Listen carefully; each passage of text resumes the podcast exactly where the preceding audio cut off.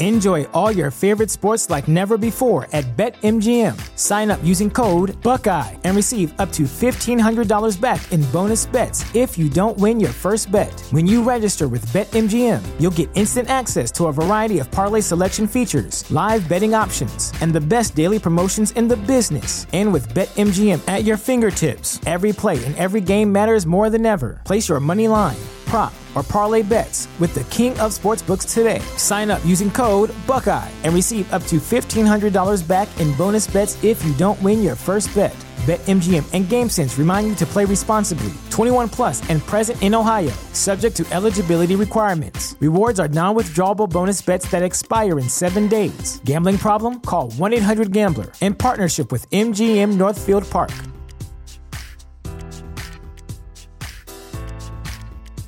What's the easiest choice you can make? Window instead of middle seat? Picking a vendor who sends a great gift basket? Outsourcing business tasks you hate? What about selling with Shopify? Whether you're selling a little or a lot, Shopify helps you do your thing, however you cha-ching. Shopify is the global commerce platform that helps you sell at every stage of your business. From the launch your online shop stage to the first real life store stage, all the way to the did we just hit a million orders stage. Shopify's there to help you grow. Whether you're selling scented soap or offering outdoor outfits, Shopify helps you sell. Wherever and whatever you're selling, Shopify's got you covered. Sign up for a $1 per month trial period at shopify.com slash try. Go to shopify.com slash try now to grow your business, no matter what stage you're in. Shopify.com slash try.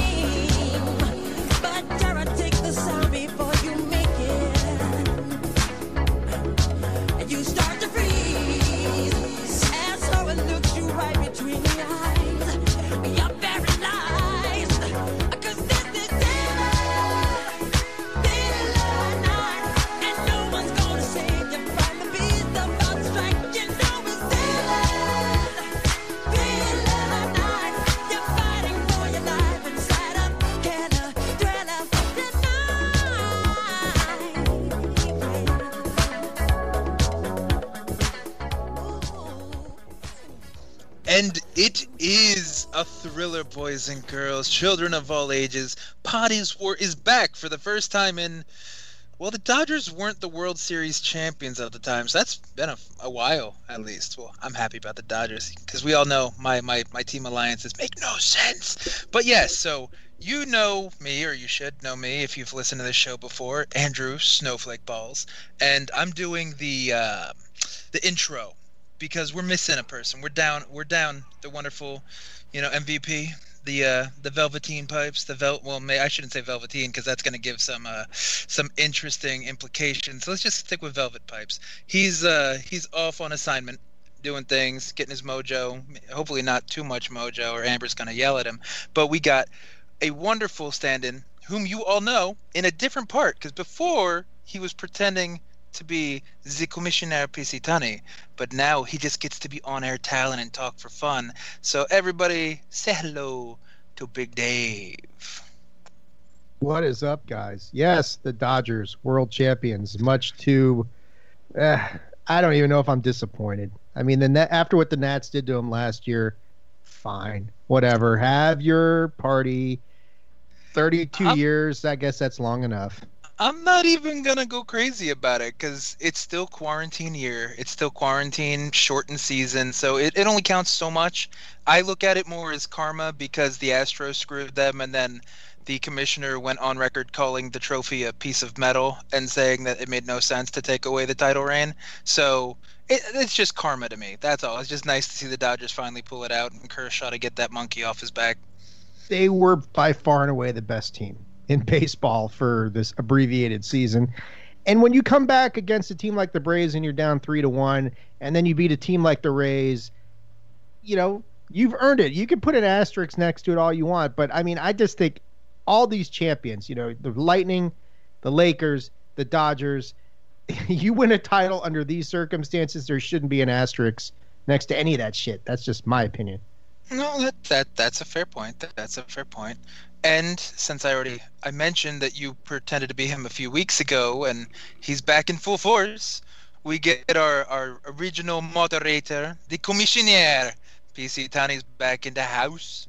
I was this where I say intercontinental, or is this where I say You could. Pod is War is brought to you by thechairshot.com? Oh, you can do that if you want. Thechairshot.com. Always use your head. I, I would also like to let you know that Ray, Cash, and myself on Three Man Weave this week. Follow us at three underscore man underscore weave. No, I think there's only one underscore. I don't know. You'll find it. It's on the chair shot this week, though. Shit. Way to pimp it, Tuddy. We had Good job. DP, we had the scientist with us, but I told them that Christopher Platt enjoyed the uh, movie version of Cats so much that he is off getting a tail implant right now. So he'll be back with us next week. I also want to let you know that no, it's true, and whiskers, the screw in whiskers too in his face on each side of his mouth. He can get he can take them out to go to work, and then he can put them back in. He, he fell in love with the movie. What do you? Why are you mad at me? I think more people enjoyed Last Jedi than Cats, so you should have probably went for a different movie. Cats was fucking terrible. Tell that to Chris next week when he comes back with a tail and whiskers, okay? Okay, All right. okay, yeah, I, I could, I could. Also- I really hope he. I really hope he does. Well, it's worth. It, it must be worth it because he's missing the premiere of season four of Pod is War. That's right. This is officially the beginning of season four of Pod is War. There you go. I'm on the season premiere of something other than Attitude of Aggression or Bandwagon Nerds. I feel good. Are you I kidding me? You're on all the big shows. You were just on DWI 250. You got Bandwagon Nerds 50th episode coming up. Season premiere of uh, you know, season four of Pod is War. What what more could you want? Yeah, I know. I mean, I went one for three on Hell in a Cell matches on my our prediction show. awesome. We're But, you get- were on the show. That's what matters. You We're were gonna get to that. That's right. We're gonna That's get to right. That. We're gonna get to that. Ah, wow. All right, so th- this is nice. We've, we've got a nice rapport on Pod is War season four. So, should we get into number one, or do you want to, you know, kick us off with more plugging, or do we do plugging later? Now that Chris isn't here, it's just all off the rails. More off the rails. Well, what would you like, Mr. Moderator? I would say before we get into topic number one, while you're listening to this podcast, open up your internet browser, head on over to prowrestlingtees.com forward slash the chair shot. Make yourself mooklore. Look, mooklore. You know, if you talk too fast, the first continents, continents, is get- Continents. it's getting even worse. ProWrestlingTees.com forward slash the chair tectonic shot. shift messes up all of your continents. I think I was trying to say make yourself look more aesthetically pleasing at your next indie show. There you This go. fantastic. Let's get into it. Topic number one. I love this.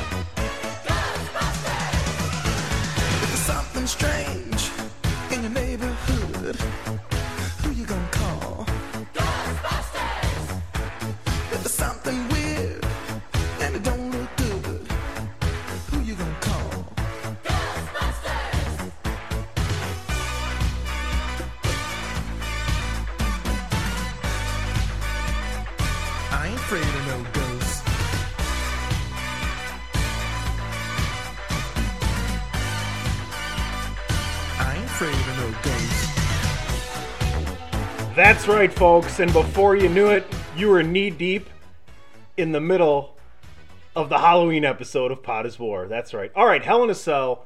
I'm going to introduce this topic like so because I was impressed with this this pay-per-view so much, and here's why. It felt special. Not everybody and their mother was on this show. I understand it ended up being six matches, but the pre-show match was a pre-show match. Okay? The other two matches served purposes because you needed to put matches in between the Hell in a Cells because you had three Hell in a Cell matches, which to me were all excellent in their own way. Gentlemen, please pontificate. I mean, I'll just start off with the something strange is that I agree. I enjoyed the shit out of this show. The Hell in a Cell matches were great. The show was great, and I'm the not the WWE guy. So Dave, you, you can do most of the heavy lifting on this because WWE is way more your thing than my thing. I just wanted to make sure everybody knew that I'm I- in agreement. Hell in a Cell was pretty goddamn good this year. Before you, before you, before you go, and, and I want you to go and, and un, unabashed, right? And I'll shut up in two seconds. But it is so, so, so, so apropos that Christopher Platt is not here when Andrew just comes right out and only thing he says is, "I really enjoyed this WWE show." Dave, don't let Andrew talk. Go. I want to hear more of what Andrew has to say. But Yeah! uh, I I enjoyed the show a lot. I look, I thought two of the Hell in a Cell matches were fantastic. The third one was good. A little too paint by the numbers for me. Too predictable, but it was I good. that's a really the undercard matches I didn't give a shit about. I, I mean, I, I did kind of like the swerve on, on on the whole Otis Miz thing a little bit. Yeah, I mean that was cool, but yeah, I I mean Elias and Jeff Hardy didn't do it for me. Uh, Lashley destroying slap nuts. Who gives a shit? Uh, you know, Retribution just gets buried even more. Four on one, and Lashley beats the fuck out of him. So I, I didn't care about that. But the three cell matches carried this and made this a very, very, very good pay per view. Um, so I agree with you guys there. And two of those Hell in a Cell matches were fantastic. One of them is, as far as I'm concerned, the women's match of the year, if not the match of the year.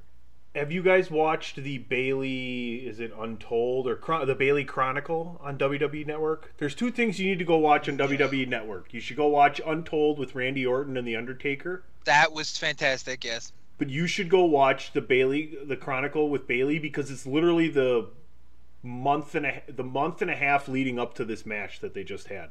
And if you didn't know, her stepdad passed away like a week before this this show. So like she was a wreck the whole week. And to come out and have that kind of match, I thought is just a a testament to who she's become. Uh, one of the best female workers in the world, possibly, you know, all time, top 20 to not be even arguing about it, in my opinion.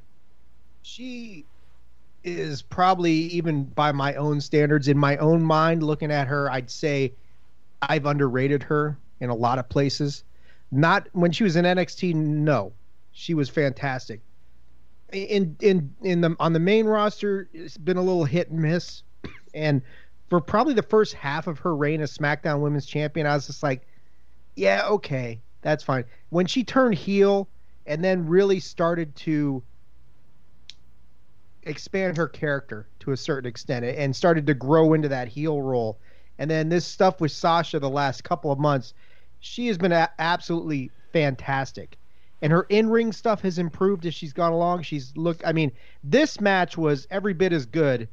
All right, let, let me not get Uh, carried let me not get carried away. It I know was where you're going with that. That's No, like, I- I, it was not it was not takeover brooklyn one and it i would say it was right up there with their iron woman match though i could i could i could support that one i think but you know that's that's a match you just you just don't see on the main roster probably you know you compare sasha and charlotte i mean i think it was better than that i don't know if i'd say better than sasha becky because that was a hell of a match too Which which Sasha Charlotte? The one where Sasha The, tried to. the, the The first cell match. the Right? hell the cell match. I'm talking that about cell match was shot. I think Sasha the most I think the most underrated Sasha and Charlotte match is the one they had on Raw where they were putting the submission on each other in the crowd with un, Yes. over the rail. in the guardrails. oh, that Yeah, was yeah, yeah. that was one of the most that was one of the best matches on Raw in the last decade. Yep, agreed, Mm-hmm. agreed. But I mean, as far as this match at Hell in a Cell, the story they told was excellent. It was it was very even. It was very back and forth. It was, I mean, they got creative. Sasha really carried a lot of stuff in the early goings. Bayley really laid a whooping on her in the last half. I mean that that whip into the uh, the chair wedged between the turnbuckles was nasty, and just you know, it, and it ended really well with the whole uh, the the bank statement through the chair thing to counter because Bayley was going to go for that Bayley to belly onto the chair, and Sasha reversed it and got the tap out. I absolutely love that match. Best women's match I've seen by far this year, and that includes Thunder Rosa versus Shida, which I thought was really good as well. But yeah, Bayley and Sasha tore it the fuck down, and that was the match of the night easily for me. I thought. I'm still gonna give match of the night to Roman and Jey, because that that was pro wrestling. That was a storytelling. Who Right. cares about work rate? That had you invested, and that was just it was so fun to watch the character progression. And even when Jimmy got involved, it didn't feel overbooked. It felt like just the the added the added piece to get Jey to submit or to say I quit, which was perfect. Like Jey was going to be stubborn and not say I quit, just like any of us have cousins or siblings. You're not going to want to quit to your sibling. Like fuck that guy. Like, you know, you want to beat him, you want to show him that you're as good as but then he starts picking on your little brother or like the cousin that you really like or that you're protective over. And then you're like, "All right, all right, all right, I quit. Leave him alone." Like, you know, stop stop screwing with him like that it was so good in like a family dynamic way and Afa and Sika coming out at the end and I love the fact that with Roman's last two matches with Jey it's very audible what he's saying and it just it sinks you into that family dynamic which who gives a fuck about the tribal chief thing and the Heyman thing I don't care about the the gimmick or what the hell they're trying to throw on him everybody's got that cousin, that brother, that sister that you're competitive with, or even a best friend if you're an only child. Like you, you've got that person who's like a sibling to you, and you kind of just sink into that, and you understand. You understand the struggle. You understand the stubbornness. You understand I'm better than you. Just watch me prove it to you. Why don't you just admit that I'm fucking better than you? And it's it's so good. And then even watching Roman break down for a second, just as a way to kind of lure Jimmy in for that front neck lock, like it's just it was fucking great. Like Roman has gone from a paint by numbers Samoan John Cena to like he fucking gets it and he's just he is that Samoan sex machine that I've been calling him for the last couple years. Like he is just so fucking good. No, he, he everything you said. I mean, Roman Reigns' range of acting, and, and maybe it was there all the time, like a lot of us suspected, and Vince just stifled it because he insisted on scripting him.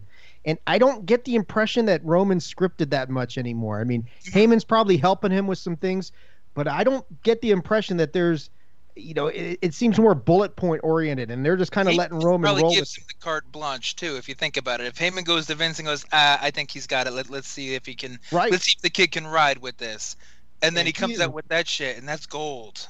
dude that acting job when he broke down i mean let's be honest when you're talking about real actors you know not i mean wwe guys are real actors make no mistake they're not perceived that way but they are real actors One take. Have you actor. seen the Marine? when One- he They're Have you seen one. the Marine two and three and um. like i the hell said was wwe Mo actors Brown, are real two and one. No, no, no, no, no. They're one take actors though in their day in their in their job, their shoot job, their shoot job is to be WWE superstars and they are one take actors that get it right a phenomenally high percentage of the time. Exactly. When you can turn on tears like Roman did and make it believable and make you really think he's really breaking down. This is a guy who's cracking, who doesn't know who he is, and you can literally feel the conflict within him, or so you think. That's talent that It- a lot of people don't have. And Andrew, that's every professional wrestler that's taking it one take on on TV. I don't want you to look at me. You looked at you gave me the look when I said WWE I and didn't include everybody just- else. I, I'm taking the piss That's every professional wrestler except for New Japan. No, I'm just kidding. Movie, sir.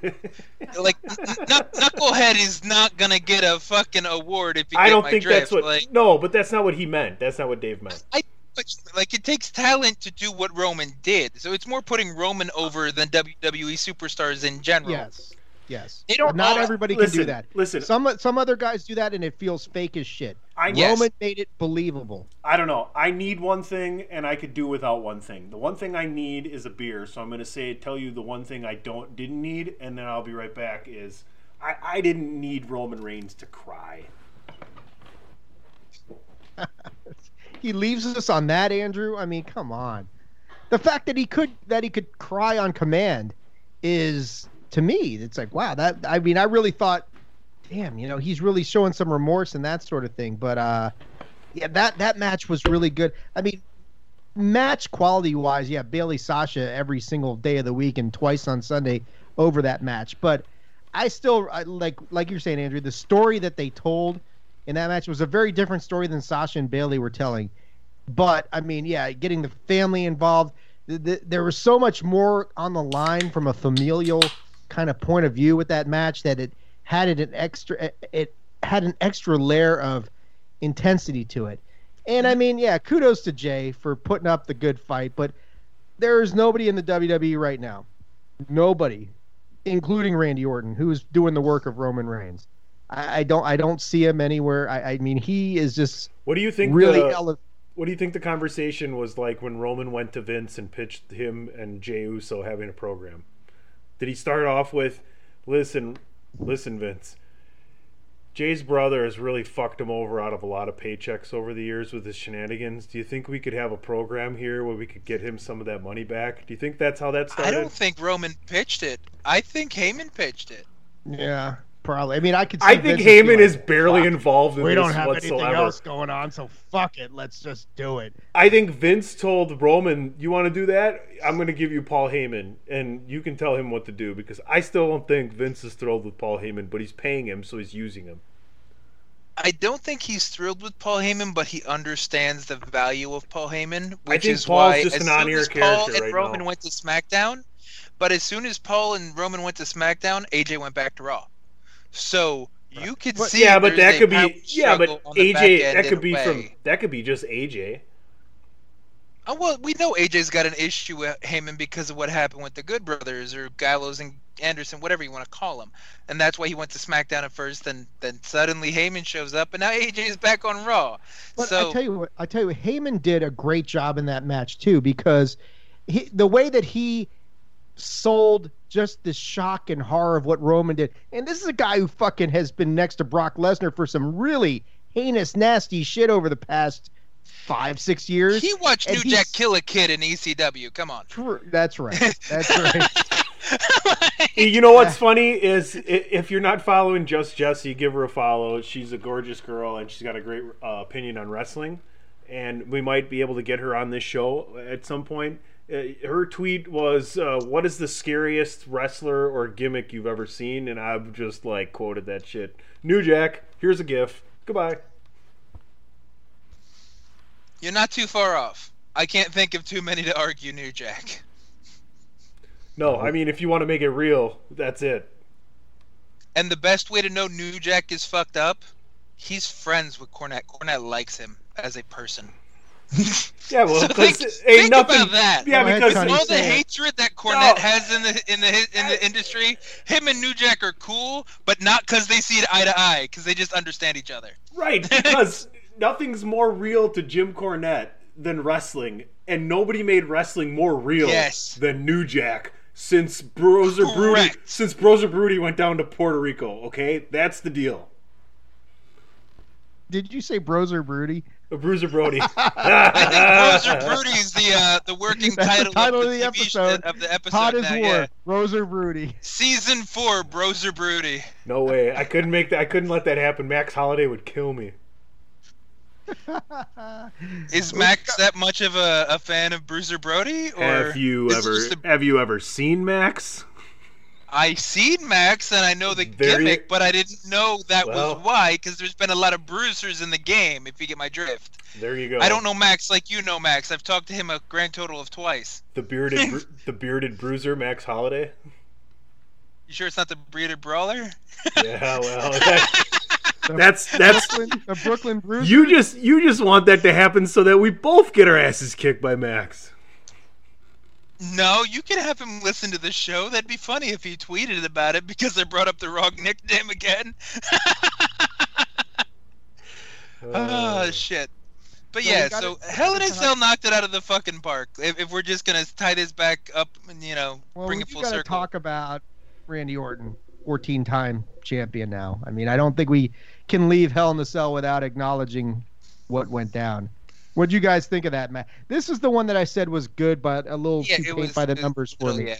Mm, because they- it's like you know oh, they're going up on the cell somebody's crashing through the table okay and this is just SummerSlam the ending but Randy gets it right this time and that's it I think the real question here isn't, or, or the real thing to talk about isn't that. I mean, congratulations, Randy Orton, 14 times. You know, I mean, the guy Agreed. is forever one of the greatest professional wrestlers of all time, especially when he wants to be, right?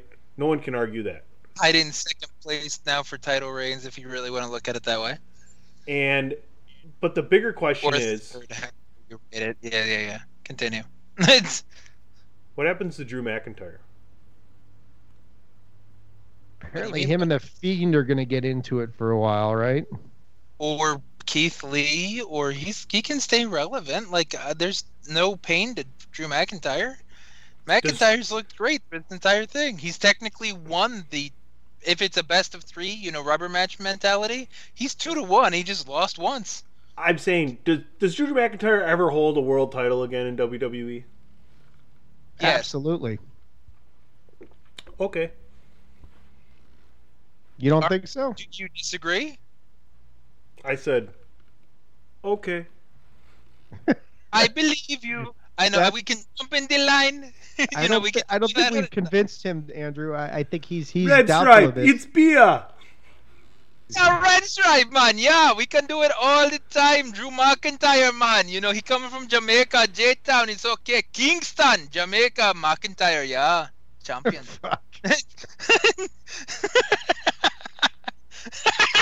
Yeah but he's like wow hey, until he started it, so figure that one out. It's funny because you know Kofi was from Boston and you're from Jersey. You know, you guys both have pretty much the same Jamaican accent. is, does that mean that Drew McIntyre's from Ghana West Africa is, is that Oh, coming next man. No, no. damn But but if if if you guys think you know whatever, Drew McIntyre is gonna be WWE. He's gonna be WWE. He's gonna be a world champion again in WWE. Yeah. Yes. Well, you know, that's just like uh, your opinion, man.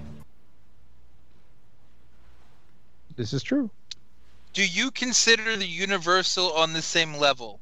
Are you, are you going to go with semantics? And do you mean WWE and Universal are the same level?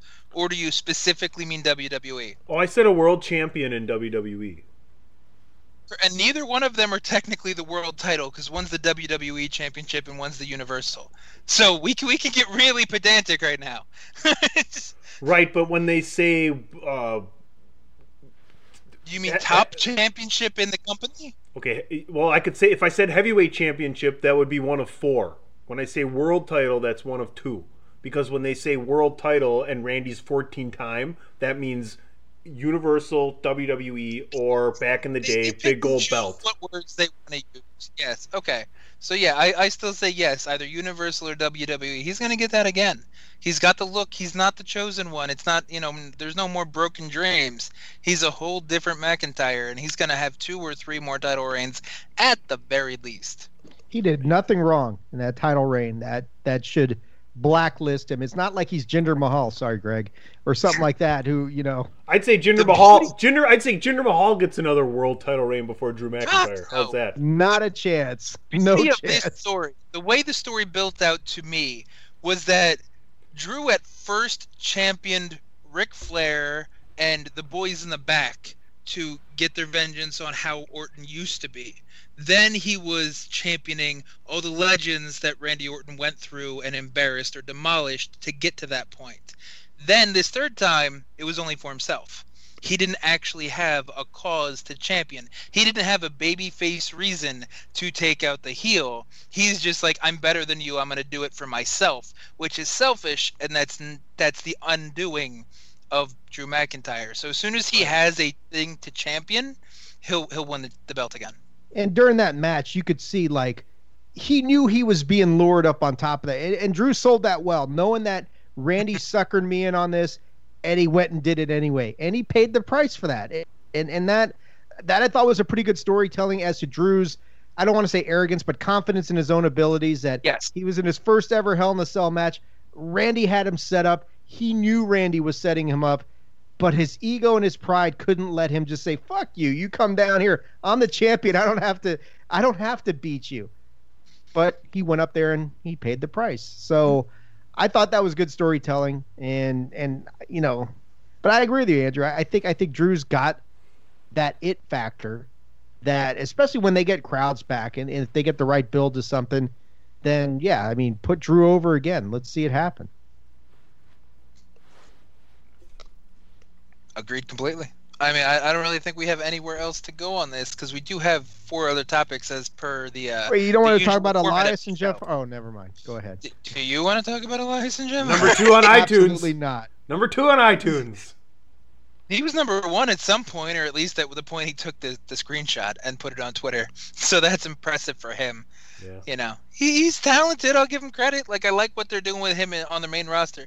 Elias, I will say, Elias is the only one of the few people that thrive on the main roster comparatively to NXT. NXT didn't know what to do with him, even when he did the goofy El Vagabundo thing for like the one the one off thing because he lost like the loser leaves town. But he's he's flourished on the main roster. Yeah, he has.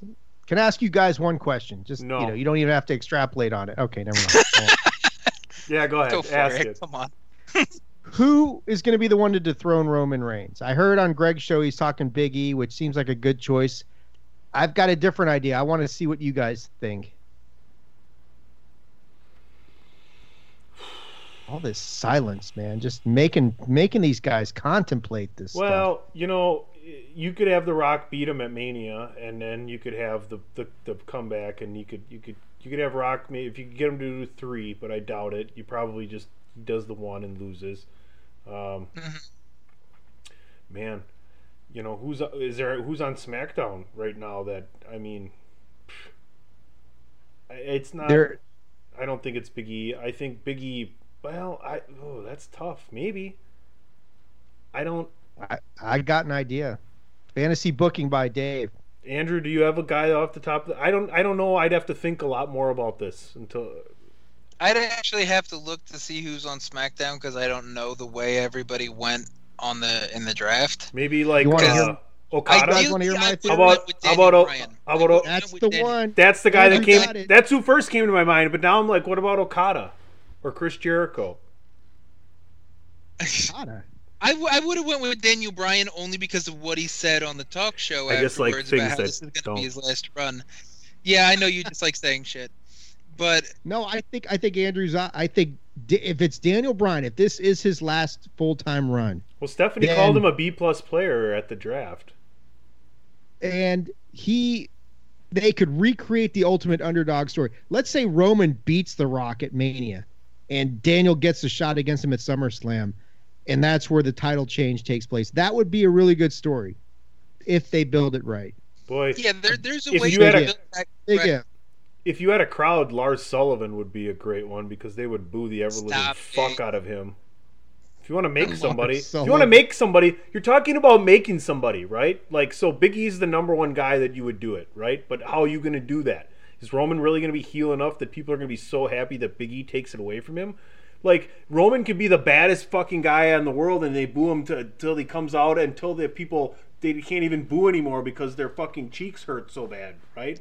But if Lars Sullivan came out and beat Roman Reigns for the fucking title, people would hate the ever living fuck out of Lars Sullivan more than they hated him for the bullshit he said before. Trust. the, the the problem is with that, to me at least, personally. Big E could beat Mother Teresa and people would pop. Lars Sullivan, people legitimately don't like and don't want to see. So it's not going to be a we hate you more than Roman, so we're gonna be irate if you win. It's we don't want to see you in the first place. And Sullivan's skill set is not on Roman's level. I- so you have to get someone that people will care about. I appreciate you why I'm on the continuing to make Bryan my train. point. You, can make that point, but you know, X Pac X X Pac was never WWE champion or WCW champion or any relevant champion that mattered. And we're talking X Pac heat if we're gonna go with you know Urban Dictionary kind of shit.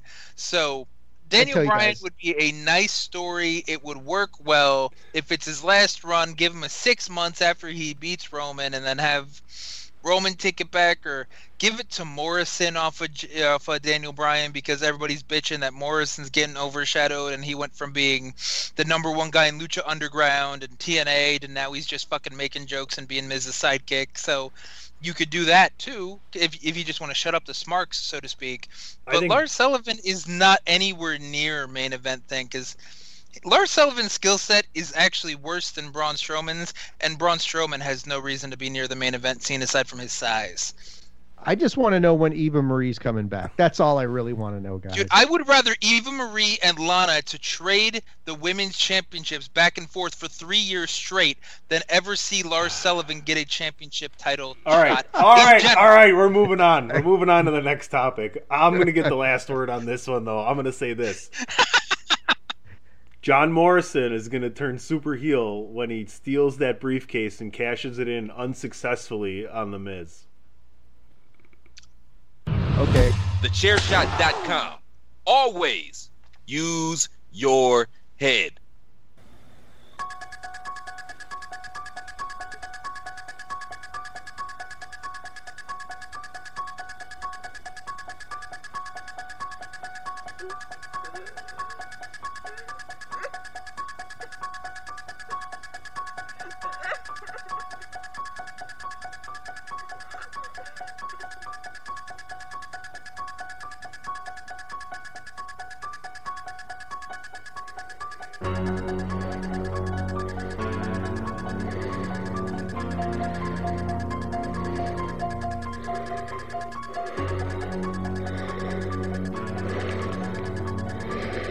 Ladies and gentlemen, I hope you're wearing boots and you brought a shovel because you're currently waist deep in the Halloween episode of Pod is War. And, gentlemen, I love how you got the crying and the breathing in that musical clip there, Tony. That was fantastic. you're welcome. Reminded me of my last relationship. Thank you. Oh, The uh, crying and the heavy breathing. Thank you. Yes, yes. I'm not Hey. proud of it necessarily, but I- hey, shit happens. You know, you need to follow your brother's lead and get a girl, man. He's he's uh, tearing up some shit, isn't he? He's had one in like three years. I'm okay with my numbers. Thank you. So back to wrestling. Speaking of War, Hot as war. I'm okay with my numbers. speaking of Havoc, Halloween Havoc We're talking Impact. You want to talk about Jessica Havoc? Nice. Not yet. We're almost talking Impact. We'll get there. Oh, okay. Go, go, go. We're almost, we're almost there. Halloween Havoc, little NXT action this evening. I, I, I before we get into it, real quickly, um, what what is it? The CWC, the the Central Wrestling um, The Capitol Wrestling Center. Capitol Wrestling Center. Why do I always want to say Central? I don't know. I Capitol thought you Wrestling were going Center. to say Cruiserweight Classic. Oh, there you go. I like that too. Where the hell is Bring Zack. Sabre Jr. been? Bring him back to WWE. And Kota Ibushi too. Oh, Japan. Oh, Japan. I know where he is, guy. I just, you know, want him back here. Anyway, I, how do you guys like what they did to Full Sail there with the, you know, they kind of fenced it up. They put the LED boards. They made to the two walls for you, right? Um, I, I like it. I think it's better than the Thunderdome. Is it Full Sail or the PC that they did? Not UPC, the other PC. Isn't it the same place?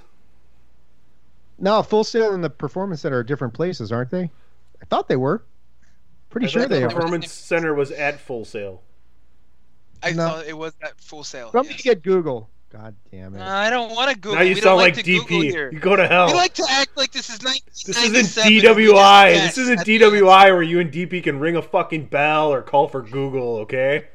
Well, you gotta talk to me and had Andrew. Full Sail No, Live, and then they had the Performance Center, which was a different location. But- I think the performance center is in full sail because it's it's you know it's not the actual ring and the thing that they present necessarily. If you're listening to the show, please uh, tweet you know, us and answer tweet that us and correct us, please. At pod underscore is underscore war. There's two underscores in that one. Three men weave. I think there's the only the one. But I, I like the setup. I like the little bit of people. I like the little bit of Thunderdome. I, li- it, was, it looked really cool. Like I liked the setup for Halloween Havoc and everything about it. Dave, Yeah, ever since I saw it at uh, Takeover 31, I, I dig it. I mean, it's it's different. You've got the, I mean, it's it's unique. You got the mix of the virtual fans, and then you do have a few real fans. You've got the plexiglass, but then they put like the chain link over the plexiglass to kind of add a new element to it. So it's not just that fucking stupid plexiglass. Now it's got a pro wrestling feel to it. So I thought, I I mean, I love the Capitol Rep Wrestling Center. It's it's it's a unique environment. It feels gritty and it feels very NXT. You Right. know, I don't know if it would work so well on the main roster, which needs to be more glitz and glamour, but it feels down and dirty like NXT is mm-hmm. kind of trying to portray themselves right now. Andrew, I want to let you take over the reins here because me and you were texting today back and forth, and you were looking forward to Halloween Havoc, as was I, and I'm glad it's back. And I feel like there's a possibility of more Halloween Havoc to come in future podcasts this week on the Chairshot Radio Network. most likely it is that time of year. Yes. so it felt to me like a pay per view. I love the spin the wheel, make the deal coming back. I love Shotzi up there with the you know the, the the the blade saw or whatever the fuck she had and the piece of metal she was grinding away. Mm-hmm. But how about the start of the show and Damian Priest's entrance? That was fucking phenomenal.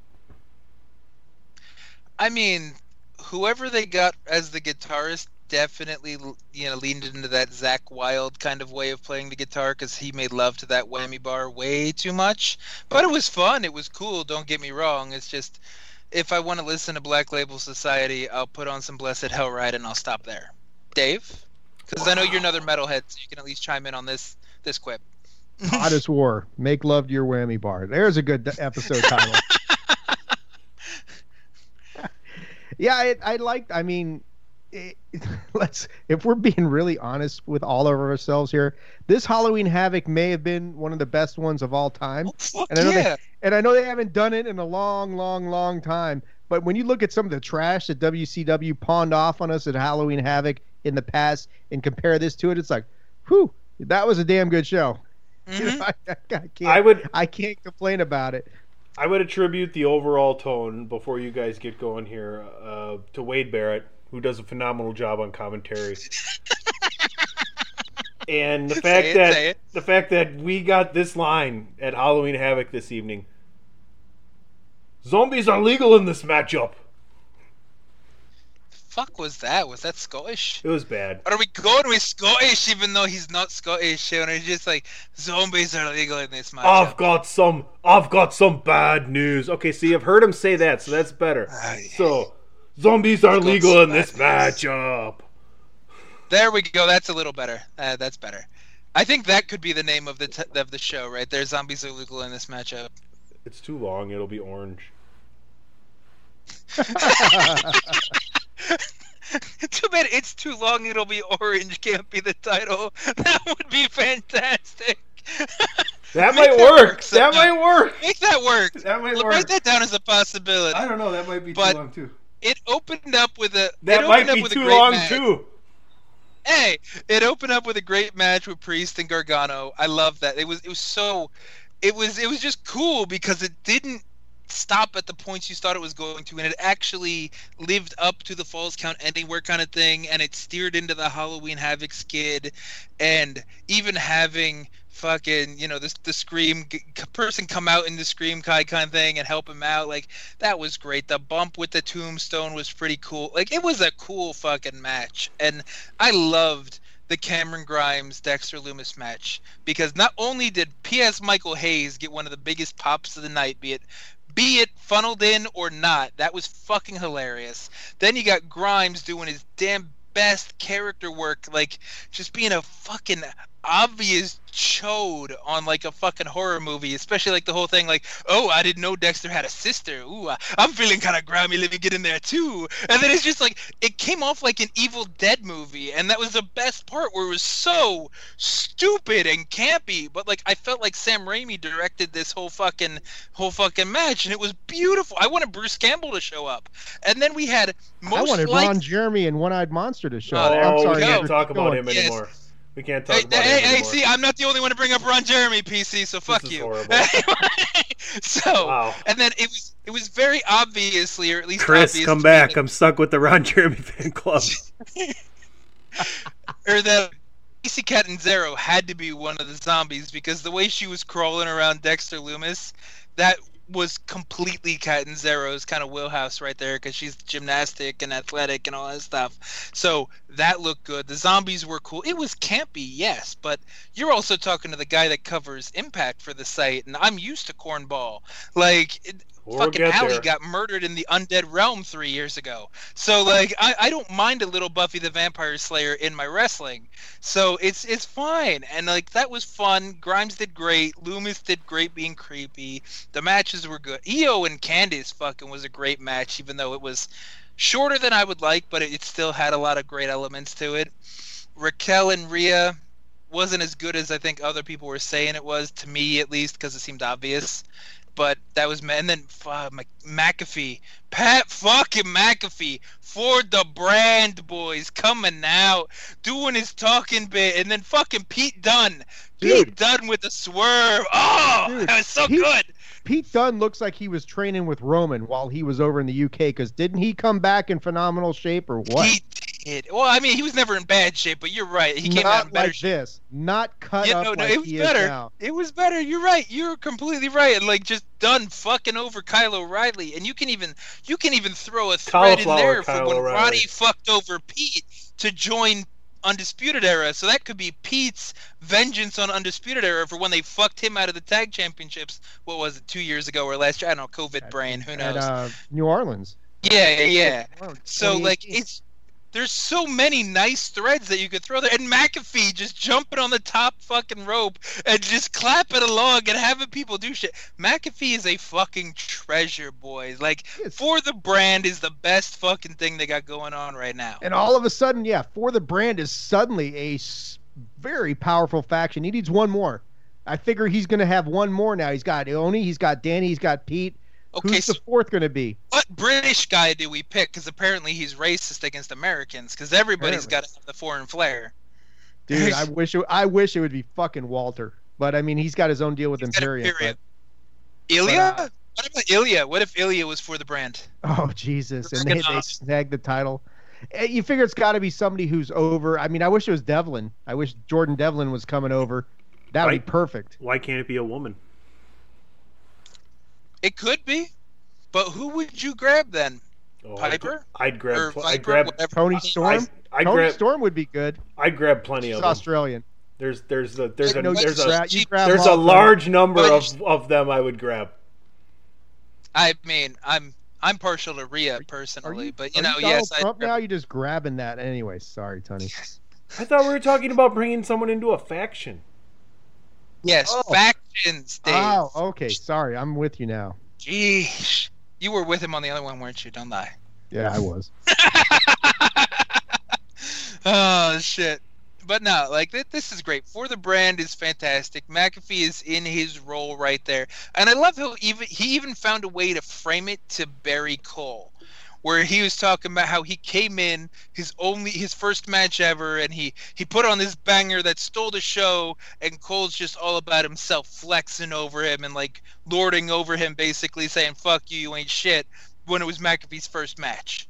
And like I, I love how he's taking that heel angle of putting the guy over, but also making him seem like a dick to put him in the right. And this is just such old school heel way of delivering the promo. Even when he goes to the crowd and starts running down the crowd first, and then picks his promo back up.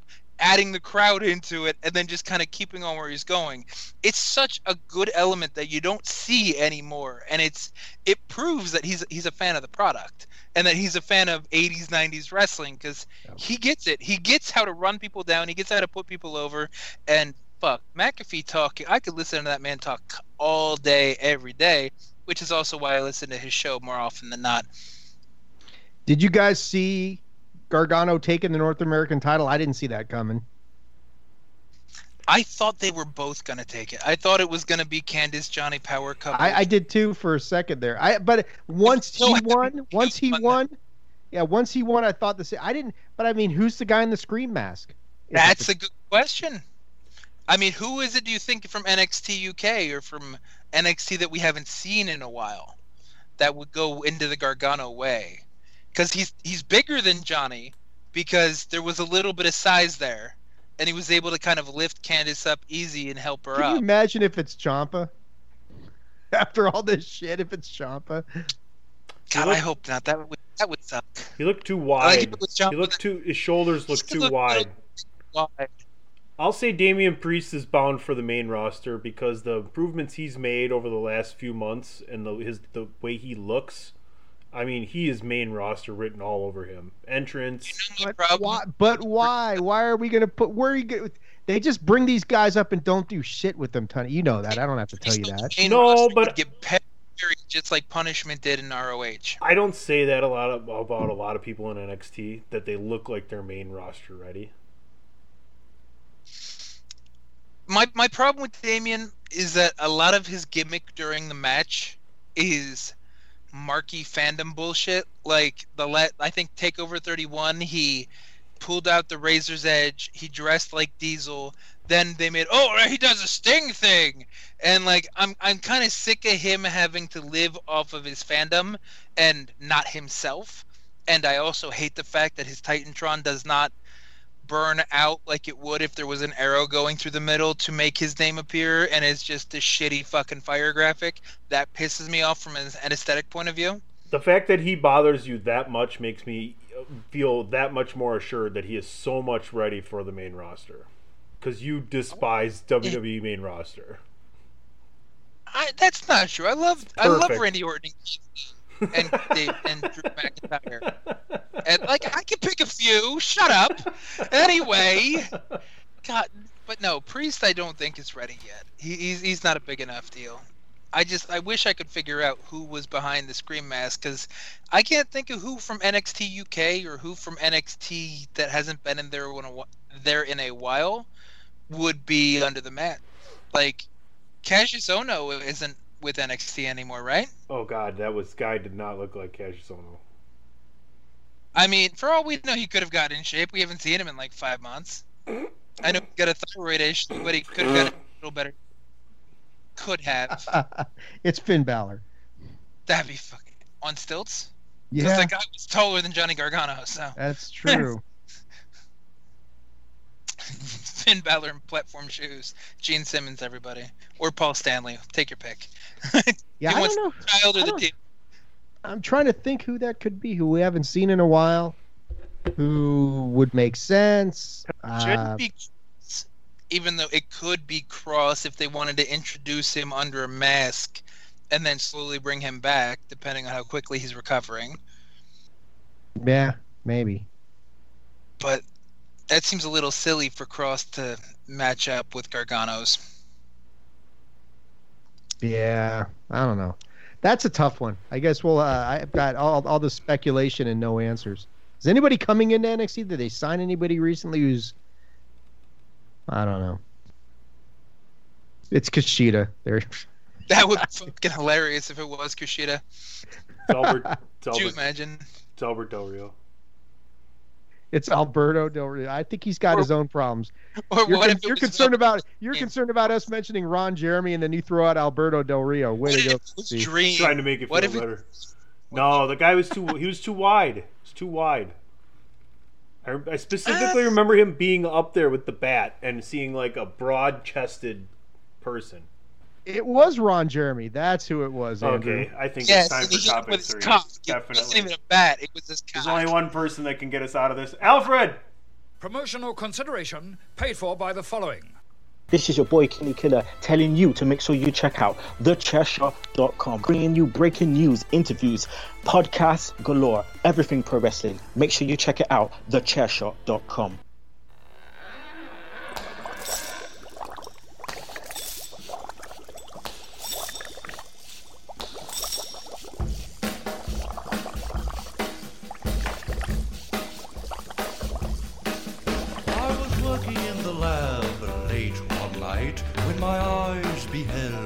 eerie sight. For my monster from his slab began to rise, and suddenly, to my surprise, He did the mash, he did the monster mash. the monster mash. It was a graveyard smash. He did the mash, It caught on in a flash. he did the mash. He did the monster mash. From my laboratory in the castle east to the master bedroom where the vampires feast. The ghouls all came from their humble abodes to get a jolt from my electrode. They did the mash. They did the monster mash. Oh my goodness, you are now chest high in the Halloween episode that is Pod is War. Wait, wait, wait, wait, wait. Real quick, since this is Monster Mash, and before we go into the third third category, I want to give Dave a chance to kind of delve into his nerddom. Because the one thing we didn't bring up with Halloween Havoc that I wanted to bring up, we did, just wasn't an em- opening. Shotzi Blackheart's first outfit was that Scream from Marvel, the symbiote? Because it wasn't Rogue, and I couldn't place it. Do you think it was Scream? You're muted, possibly, Dave. Welcome to Bandwagon Nerds. You can find that right there on the I, uh, chairshot.com. I, uh, I Follow them muted. at You're right. Bandwagon I was- Nerds. Thank you for the cheap plug, Tony. I appreciate. it. I was saying I didn't even think about it, Andrew. I'd I'd have to. I got to go and look on her.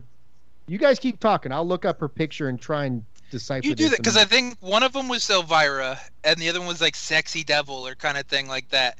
But I think that first one was Scream. So you you get back to me with that now. Tony, you can continue with the next question. I just Yeah, wanted to bring since- up some shots. This is the part where I check out. I'll I'll go and look that up. This, this show. It's, it's never a bad time to put over Shotzi or monsters, and you were talking about the monster mash, so Not that's a all. perfect Shot- Shotzi spot. Not at all. The deeper we get into this show, the more I feel like it's bound for glory. Andrew, we're talking Impact Wrestling. That's right. And uh, I did check in for some of it. I do know what exactly is going on over there. And congrats to, to Rich Swann on, on capturing the title and retaining it. And retaining it. Um, it was a, it was a Get good it right, Tony. Get his name right. It is Rich Schlong. Or as Chris Platt likes to say, Rich Homie Swan. I feel like all is right in the tag team division again over there at Impact. I, I don't really understand what happened between Moose and EC3. Maybe you can enlighten me on that. I appreciate the uh, the call that they that they did on the fly when Heath got injured and Rhino took care of that match. And um, hopefully Alex Shelley gets better soon. Why don't you take it away and let us know exactly everything that went down at Impact because it was uh, at Bound for Glory because it was a hell of a show. it wasn't a bad show. And from somebody that follows Impact week in and week out, my major criticism of it was that it felt like it was story driven. So if you weren't a weekly fan of the product, you would have been left wanting. And that's not necessarily a bad thing, but when there's things like like you said, Moose and EC3, and they went heavy into the Fight Club Tyler Durden thing, and EC3 was basically trying to give Moose this cathartic release of not being lorded over by the championship or by titles and to become the the person he thought he should be. It was very philosophical and it was interesting in in that in that kind of fight club way where it was deep with punching. So it was a very dude kind of way of trying to be smart. And I I am I appreciated it especially from the fact that it was lined up where Moose was all in white EC3 started off in a black hoodie. So it even went with the old school cowboy western black hat white hat thing. So you got that the the blood on the white, he looked even better. Moose looked fantastic. EC3 looked fucking great. The fact that at the end EC3, you know, Moose is basically like is this what you want and EC goes, "Yes." And then Moose is just like, "Thank you." And he clocks him with the fucking title and walks off. Like it was it was one of those movie like those action movie kind of moments and it was cool. And the Bound for Glory uh, Call Your Shot Gauntlet with that you mentioned where Heath looked like he got injured. I loved how on Impact the following Tuesday they're underselling it but they're playing that into the storyline. That you know, Rhino was like, "Oh, when Heath gets healthy," and and and Heath kind of cuts him off. He's like, "Yeah, healthy eating like strawberries and and uh, and lettuce and and kale and all that other stuff." And he's he's trying to undersell the whole fact that he's actually hurt, even though the interviewer was like, "Well, we saw you get dinged up," and he's like, "Ah, don't worry about it." So it was a it was a lot of storyline, and I liked it a lot from Bound for Glory, but I can understand why intermittent or less dedicated fans wouldn't appreciate it as much. But that Eric Young Rich Swann match was fucking gorgeous. Like it was great storytelling where Eric Young wanted the leg because that was what he hurt from Rich Swann.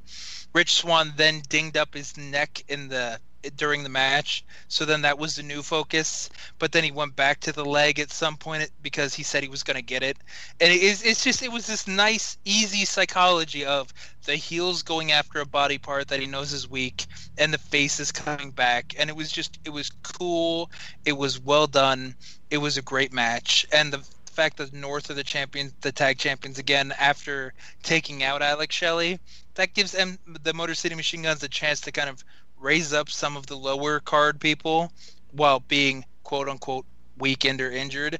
It's Impact is in a really nice spot, even if you didn't love Bound for Glory. The way they told the stories and everything was actually really good for the product moving forward. Can we talk a little bit about Ken Shamrock getting inducted into the uh, Impact Hall of Fame and the fact that there was some WWE guys who came in there and they actually, you know, kudos to him and that nature and why he isn't in the WWE Hall of Fame blows my mind.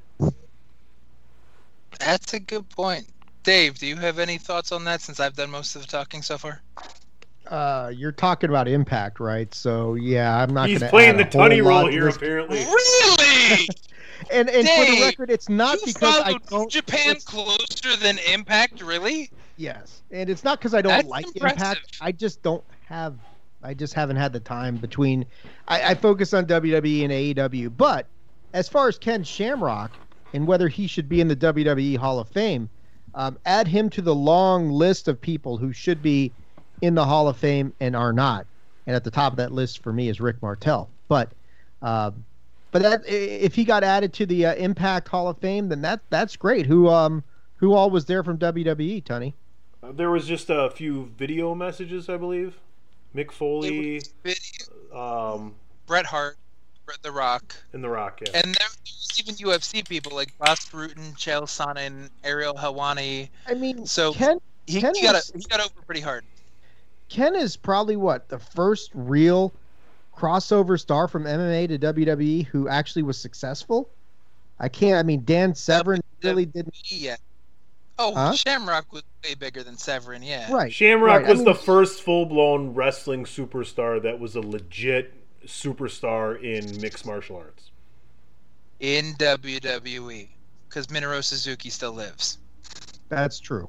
I, That's, I'm just, if, if we're being honest, if we're talking WWE, yes, I agree with you. Fair, fair, fair. He's got us on that one, PC. So. I, I, I mean, I'm not trying to be godden. I'm just, I agree. He's right. you are a god. You know that. No, I said gotten. Oh God, I was sorry. I was trying to really put you over, Tony. I Don't was- feed his ego. Goddamn, you know better than that. You've been here more than once. Barely find a hat that fits now. I know. That's why you shave your hair. No, it just doesn't grow anymore. But it does seem like, from an outsider standpoint, it seems like Impact is really building some good momentum lately. A lot of people are really thinking highly of them.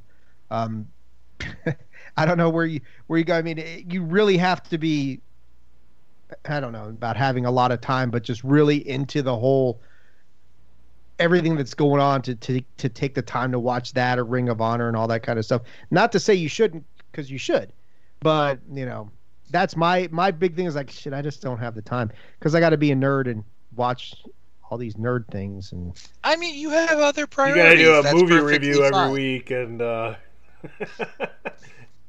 yeah. this- Speaking of that, that should be coming out tomorrow, right? It should, but here's some insider news. Uh, we are going to review A Quiet Place, but Patrick couldn't find it for free on one of the streaming services and said his wife would uh, not appreciate him buying it. So I If guess we're going to do. I think we're going to do Cabin. in- into Amazon you should have you should have said have Patrick. You should have said you I should was just gonna give to my- me. I will give him my Amazon if he. I needs was going to give him my Vudu login, and I said "Ah, I better not do that. That's just not. That's that that can create some not between not that I wouldn't trust. I would trust Patrick a hundred and thousand percent, but I'm just like yeah, maybe I shouldn't do that. you should have said that he couldn't find a quiet place to watch it. Oh, Yeah. that would have been funny too. Yes. That's right. So I think we're gonna do Cabin in the Woods for like Halloween Day or something like that. Is Okay, so it's gonna be a little late. a Ah. little late just because I and for the record, I loved A Quiet Place. We had not seen neither of one of us had seen that before, so that's why we wanted to watch that. I hadn't seen it. I watched finished it it- this morning. What's it on? Fantastic. Amazon Prime. Oh, it is. Is it free or you got to buy it on Amazon It's Prime? Right? free on Amazon Prime. It's free on Prime. If you have Prime, it's free. My my big issue with with Quiet Place starts from the very beginning, and It's not quiet. I I like no, it's a simple fact that the child, and this is all I'm gonna say, the child is like what four years old. Why are they in the back of the line with the deaf girl? Why? Why would you have your four-year-old child I don't know what behind that means. everybody with, with monsters around with a deaf girl? Yeah, I don't know what that means. Dave, do you have an answer for that? The child's deaf. No, A different child is deaf. I mean, The yeah, one I don't. child is four, and the other child is deaf. Right, and, and and and to be fair, the mother she beats herself up for not carrying the kid. She, I should have carried him, and and that sort of thing. So they fucked up. Clearly, they they I made mean, a big that, mistake. that's my biggest problem with with that movie is that the logic gap with the kid is four and you already saw the kid try to put batteries into a toy because he's four and he doesn't understand the concept. You carry that kid because he's four. like, I just that that is a hard pill for me to swallow ten minutes into the movie. You know what I mean? I don't hate the movie. I'm just that that puts it behind an eight ball for me. I can't wait for the sequel to come out in 2027. That's going to be a, a, a great yeah, time. Yeah, yeah, you're right. Hash, hashtag 2027. That is the official hashtag of the bandwagon nerds. on how they they figured out how to kill the things though at the end. But good God, that beginning fucking really, All right. really hurt. Speaking of storylines and getting back to Impact, let's move forward to an unbelievable performance in a "Who Shot Mr. Burns" scenario. Well, I you pick. Go ahead. Why don't you set the scene? Well, much like in the Quiet Place, where they blow the thing's head off with a shotgun, Johnny Bravo apparently got shot during his wedding. So it's a uh, who shot Mr. Burns, who shot JR, kind of a who done it type thing, where people are assuming he's dead, but if we know anything from watching The Simpsons and who shot Mr. Burns, he doesn't have to be dead. And if we know anything about Impact's world, they play in the undead realm a lot, so they could always go to the undead realm to go get Johnny Bravo. But yes, Tommy Dreamer sliding into the ring and doing the "Oh my God, he's shot!" No, overacted bullshit was fucking. It was camp glory. Like You- that. That was fucking nuts. Do you think it was Tommy Dreamer that did it? No, because Tommy Dreamer, Tommy Dreamer had the best Halloween hardcore match in the world. He introduced the best black bag of toys ever: candy corn and tax, tricks and treats. Who do you think? Who doesn't shot- love that? Okay, so who shot Mr. Burns then? Same know. person who shot JR all those years ago. Maggie? I don't know. Hornswoggle was in that episode, so maybe it's Hornswoggle. They just picked the smallest person. Uh, another murderer from Wisconsin. Hornswoggle's from Wisconsin, Wisconsin? Mm-hmm. Oh, I didn't even know that. He's got a promotion in Green Bay. No shit. I didn't Oh even know that. God. Yeah. I don't check it out. It's Hornswoggle. Why the fuck do I care? It's. I'm I'm glad you have some uh, from Wisconsin know what? pride in him. Then. You know How what? does that work? She said pride. You know what Okada and Ibushi had for breakfast yesterday, but you didn't know Darren Postl was from fucking Green Bay, huh? I just know he was in the worst fucking Leprechaun movie, and that's including fucking Back to the Hood too.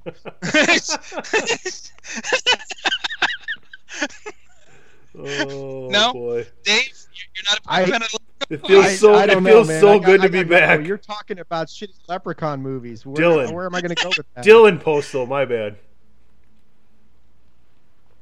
Oh shit! But no, Impact is fun. It, you you have to expect some campy cornball shit with it. A lot like with Halloween Havoc, where you know like the Lumis and Dex and uh, and Grimes thing and Cameron Grimes thing was kind of Sam Raimi directed.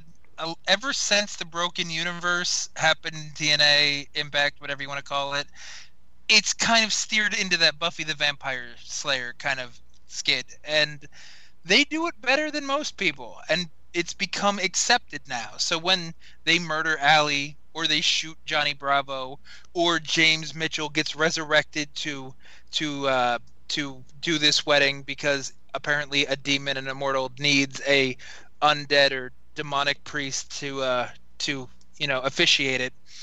It's it's interesting because only Impact can really get away with that kind of shit out of the American the promotions. You know what I mean? Oh yes, we know what you mean. Absolutely. I know what you mean. A hundred percent. Thousand percent.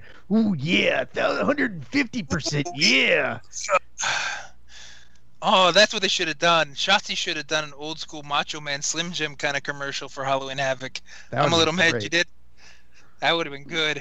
Slapping, sla- slap me, baby. I mean, snap into this tank. Yeah. In the tank, snap into the tank. Oh yeah.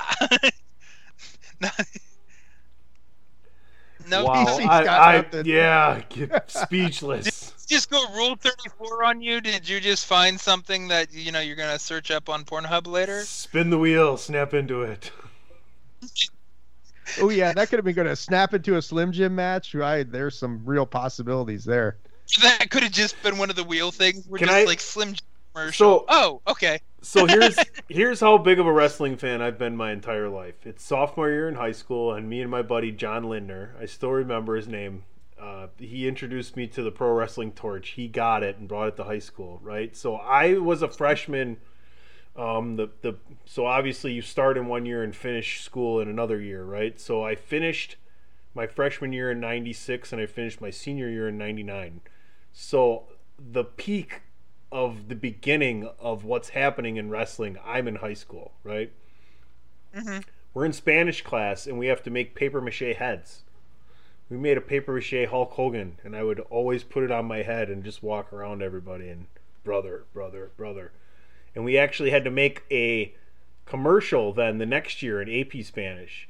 And we made a Macho Man Slim Jim commercial in Spanish. And I can tell you the Spanish verb saying for snap into it is excranchate.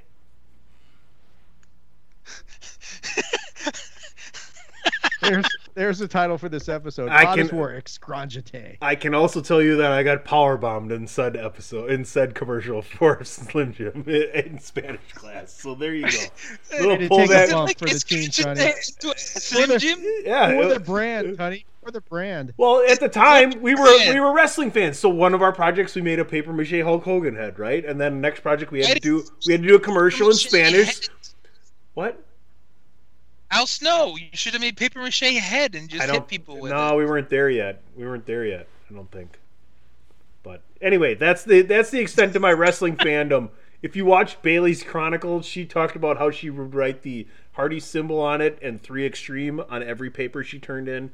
So if you're a true wrestling fan, when you were in school, you found any reason you could to make any project into a wrestling project. This is true. That is very true. Yes, I had very many a Sting and a wolf pack, you know, stories that I I, I don't talk about because I don't care. hence the reason why Bandwagon Nerds is on the chairshot.com because all wrestling fans are nerds. Not all nerds are wrestling fans, but the opposite is probably true. Couldn't agree with that more. Andrew, do you want to wrap up Impact talk here and, and Bound for Glory and what we're going to do moving forward here?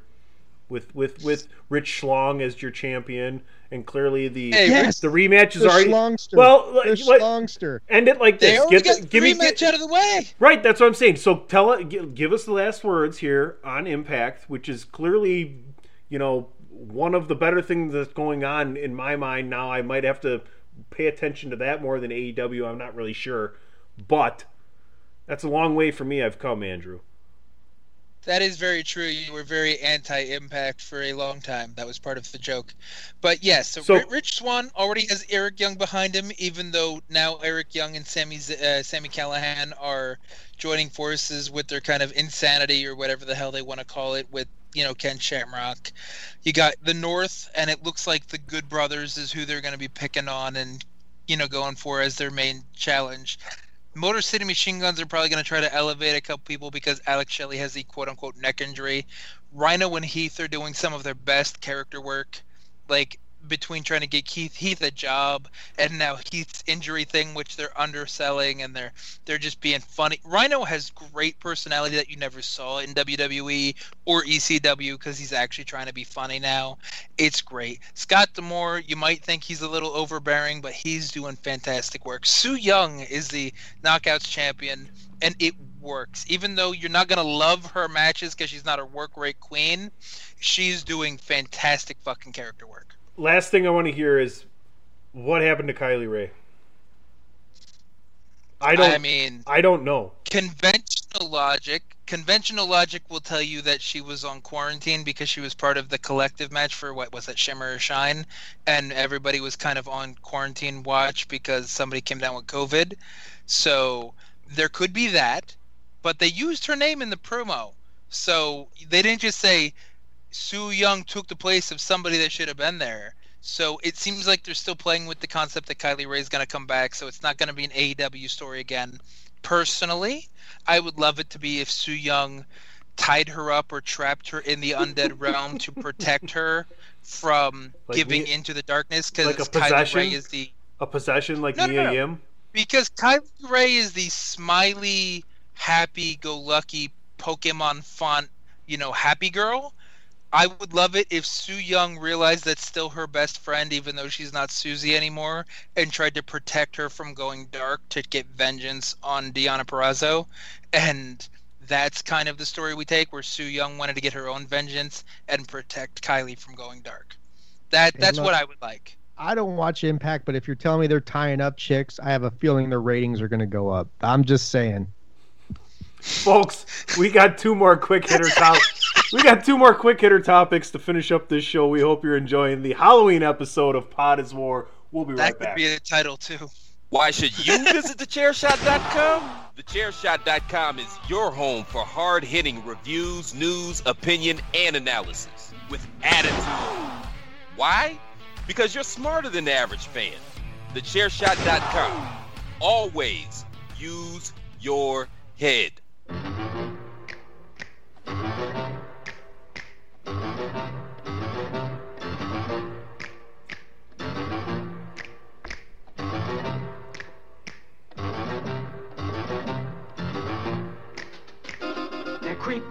They're kooky, mysterious and spooky.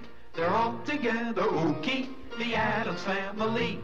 Their house is a museum when people come to see 'em. They really are a scream, the Addams family.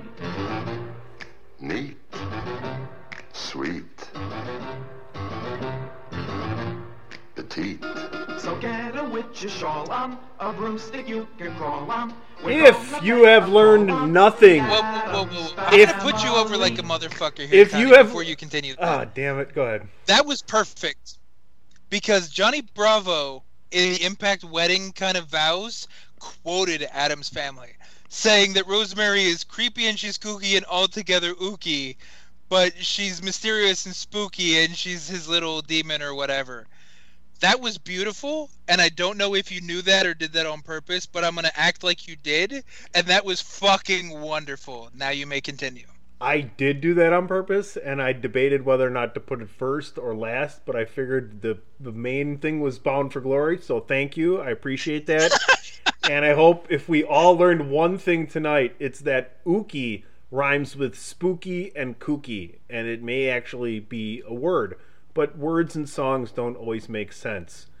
Gentlemen, Serena Deeb, first off, let's start there. Congratulations to her. Her first women's championship, and it's one of the most prestigious ones. Good for her. Uh, secondly, what's up? Where's Thunder Rosa going? Is she going to AEW exclusively, or is she headed to WWE? Honestly, personally, I thought it would have been an amazing evening at Halloween Havoc to have a half skull face painted Thunder Rosa show up, but nonetheless, that did not happen. Dave, I see you shaking your head. Why don't you kick us off here? Thunder Rosa's been on a great roll. Where is she headed now? Because you can even go to her official Twitter page, and I would imagine the rest of her social media. There is no affiliation if, except that which is the promotion that she runs on her own at home in Texas. Well, I'd suggested you get her on the phone so we could ask her ourselves. But uh, Okay. in light of the fact that that's probably not going to happen, uh, I I would like to see her go to AEW. That's where I would like to. I think she can make the biggest impact there. She's um AEW. Let's let's be real, guys. Dear AEW's women's division. Dear Thunder Rosa, this is Yeah. PC Tunney. Big Dave says that I you know. need to get. I know you already knew that. I know that you're a big deal now, but I would please come. appreciate if you would call me immediately. I am currently podcasting, and you know the only place for Thunder Rosa news is Pod is War. Sincerely yours, PC Tunney. P.S. Please hurry the fuck up. Um, Is what I would type if I had seven more beers in me. That's right. But in light of the fact that you're not going to type that, I, like I said, AEW's women's division needs talent like Thunder Rosa. Um, not to say WWE's women's division doesn't, because they do. But I think AEW is a better fit. She's familiar with what's going on there. She's already integrated with their champion, given her some really good matches. You know, I mean, they do shit tonight. Like Shida comes out and says, she just declares she's going to face Nyla Rose at full gear. That was so like, cringy. It's like, dude. I mean, th- this is really. I mean, we've already seen this match, and, and and there's no rhyme or reason to anything that they're doing and how they're going to give a title shot. They just say she just comes out. I will take on Nyla Rose at full gear. It's like fuck. Okay, so that is, is a big red flag as to AEW's women's division. I mean, Brit's Brit. You know, Brit's Brit's all right. Uh, it would have made more sense to have her take on Shida at Full Gear. You want to sell your pay per view, give that match. Even though I'm not that impressed with Britt Baker, Shida's the most talented person there. The only person who's really gotten a very good match out of her. Yes, the first the first Shida Nyla Rose match was very good. I, I, I won't lie, but Shida and Thunder Rosa has been the best match that I've seen on AEW. They've got great chemistry. They work really well together. That's one that can go either way, and you can accept the result. So I'd like to see her go to AEW. They could use her more than I think WWE. They, WWE's got options, and yes, they're with Charlotte and Becky out. Their women's division is significantly hampered. And I, you know, I I caught hell from Patrick for talking shit about Carmella on DWI 250, but I'm sorry. I Carmella's a- Carmella's not good. Thank you, Andrew. I, I was trying to be more diplomatic, but I'll let you go in on that one. But Oh, but dude, she- I don't do diplomatic. You know me. I know. She- I mean, she's the best thing you say is she's all right, and that's what you can say about a lot of the talent on on the women, with the exception of Sasha Bayley and Asuka, and maybe Shayna sometimes. Um, the roster's really just pretty meh. You know, it's all very average, and AW's roster, women's roster, is kind of below that. So. Thunder Rosa would be a big pickup. I'm still waiting for Tessa Blanchard to sign somewhere to bolster some of these rosters, but I, I think I think will WWE throw money at Thunder Rosa to get her there? Probably, because they could use her at least while they're depleted right now. But I, I think she's a better fit for AEW right now, just off familiarity, off opportunities, off what she adds to a roster that desperately needs an influx of, of somebody of her stature. So I hope she goes to AEW.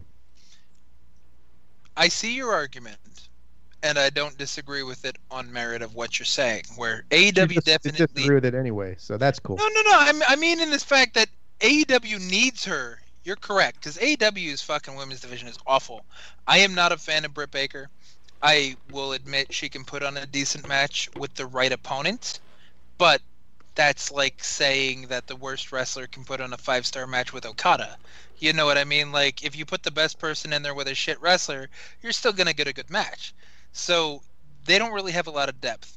The most depth of a women's division to me comes from Impact, but then again, that's not even on her short list because Rosa did put out a little video teasing where she put like the initials on her hip and she was kind of slowly bringing down her shorts of is it going to be WWE, AEW, or NWA? And she was doing it in, in a flirtatious kind of way, and then she ran off laughing. So it's either between NWA, WWE, or AEW. So using those three options, NWA she has the most potential for growth and to be the star because NWA itself is a is rebranding. So if she wants to be at the head of the table, so to speak, she'd go to NWA. AEW's got a lot of issues. It's got a lot of bad women. It's got a lot of bad wrestling. It's got a lot of question marks. What you gonna do there? And WWE, much like you said, it's a little depleted at the moment with Becky out for pregnancy reasons and Charlotte out because of injury and because she's getting her own kind of health things kind of straightened away. But she'll get better matches there between Candice and Shotzi and Rhea and Io, even if she starts on NXT. Like, that's a pretty stacked roster of even independent talent that she's probably worked with a few times. So you'll get great stuff there.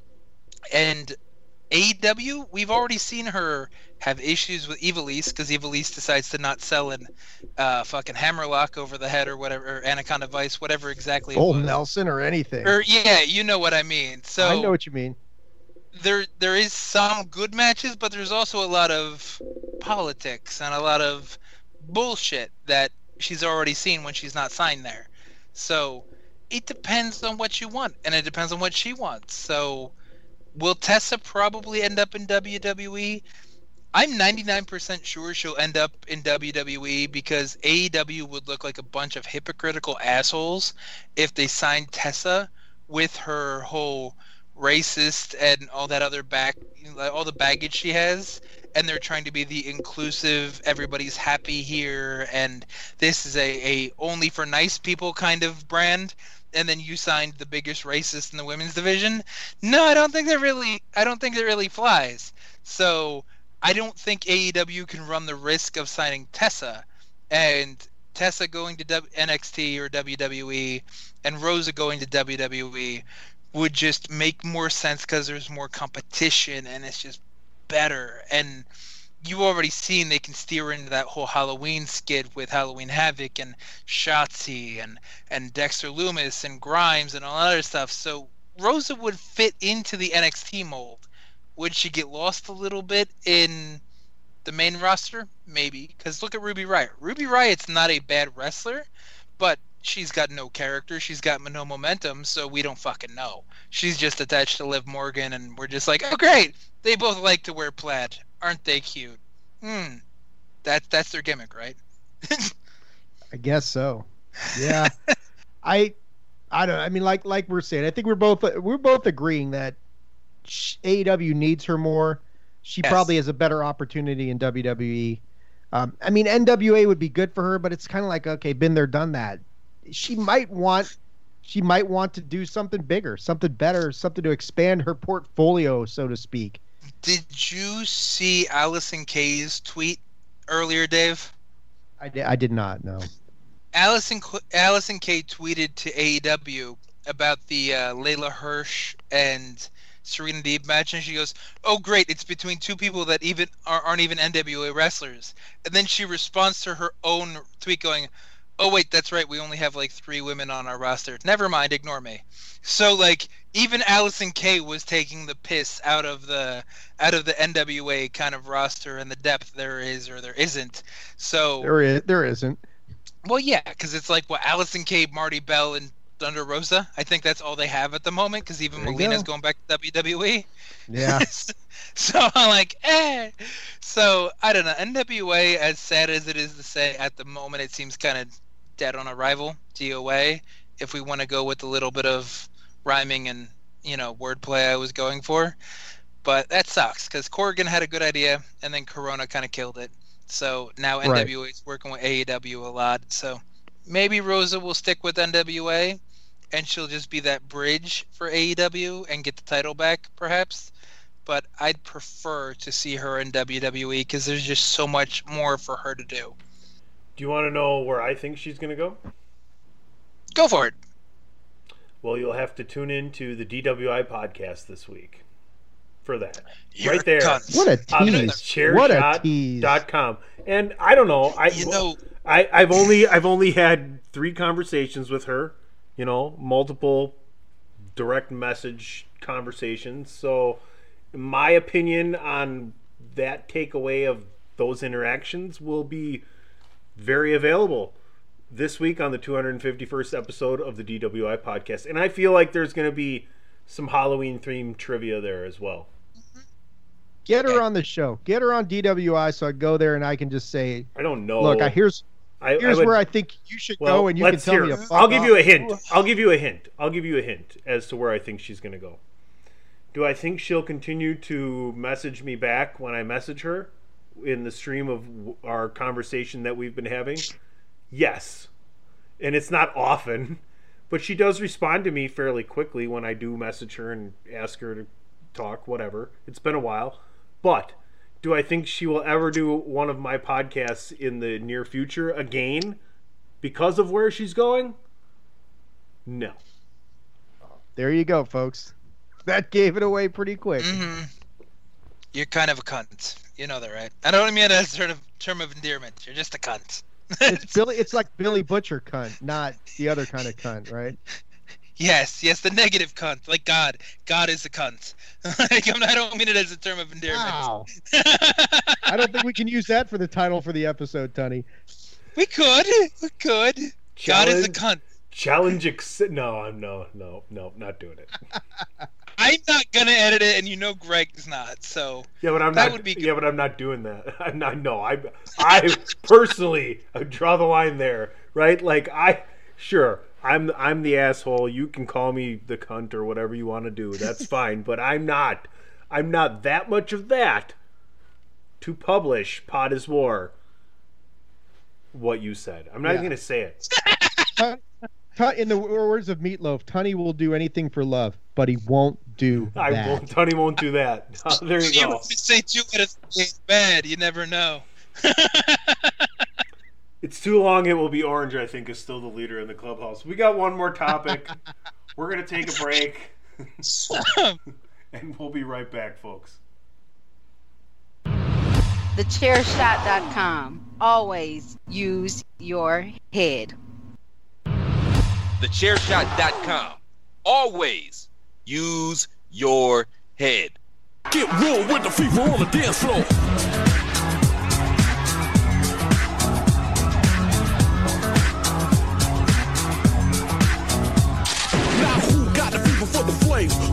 Way that I flex on a track? Conclusion rampage. Ricky Rick on point with the knife I style for my left. That be rolling the mad joints. Just put your hands in the air. Cause there's a party over here. So grab yourself a beer. And we can get our fever on. I'm with it. So let me put my big brown beaver on. I'm coming with the disco. I can flip so. I'ma drop a solo tip. Something for the honeys in the crowd. I see you guys laughing back there. What's up? You don't like that? You didn't like that? I think Andrew's uh, snort came through in the middle of the song there. So Did my mute didn't work? I mean, what? You're there's not, a title for this episode. My mute didn't work. my mute didn't work. That's that's up there. My mute didn't work. I'm writing this down. I'm expecting Rockwell somebody's watching me to end of the show since it's Halloween. Oh. He's kind of kick, so if that means you have to start Googling things, Google it because I think No, Rockwell. I think I just have to add it. I, I I had it on here and I cut it. Got cut. We could just play it right How now. did it get cut? We can play it right now. Wonderful. Devra! I already have an ending plan, so you can get it now. You asked for it, you got it. Toyota. Yeah. This is the best radio show ever. The greatest thing about this song is it made Rockwell. This is how great Michael Jackson was. You're gonna have to wait, Dave. All right. He was able to talk. All right, go ahead. Here, I'll pull it. Hold on. Go ahead. Tell the story. You don't even need to pause it. It's fine. Tell it over I it. was just saying that. I was just saying this is how great Michael Jackson was in the day that he made this guy into a superstar by just saying a few lines in his song. And suddenly Somebody the song. Me. Just, any, does anybody else know anything Rockwell did that was worth a shit? Oh, no. Somebody's watching me.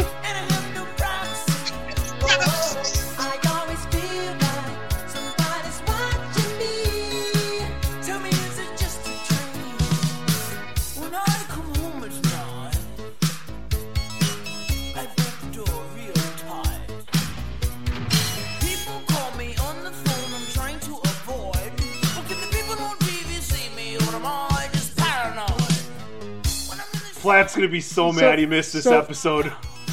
Yeah. So why does Rockwell sound like Thomas Dolby in this song? I, I never. understood. It's because it's a cool thing to Hold on, guys. Here we go. Big finish. Big finish.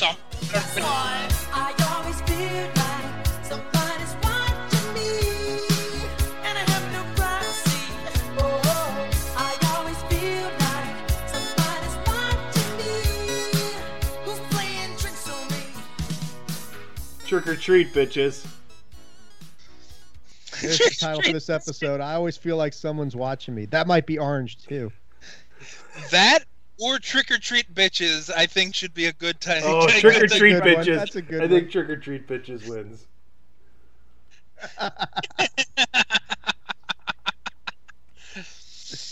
All right, Uh. guys, let's get back to the topic at hand. It's the fifth topic, and I know, you know what? The fact that we're having fun is something that this gentleman who we have lost is very much known for.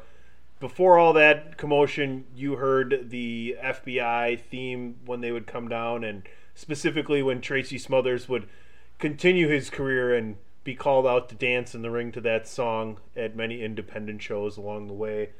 Uh, started with in a tag team, you know, in- with Steve Armstrong, WCW, Southern Boys, made the heel turn, Young Pistols, went to Smoky Mountain, worked for Jim Cornette.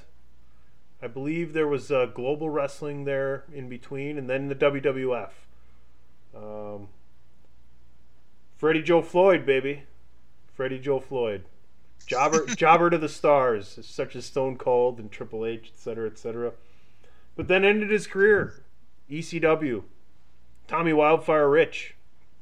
Had the pleasure of interviewing that NWA Hall of Famer. What a, what a great great interviewer. What a what a great guy. What a legend. And and you know and then you got little Guido and and you got the full blooded Italians. The main man Tracy Tracy Smothers. Gentlemen, he would go on from there and um, work plenty of independent scenes. You know, plenty of people wanted to see him. Died very young. Thoughts?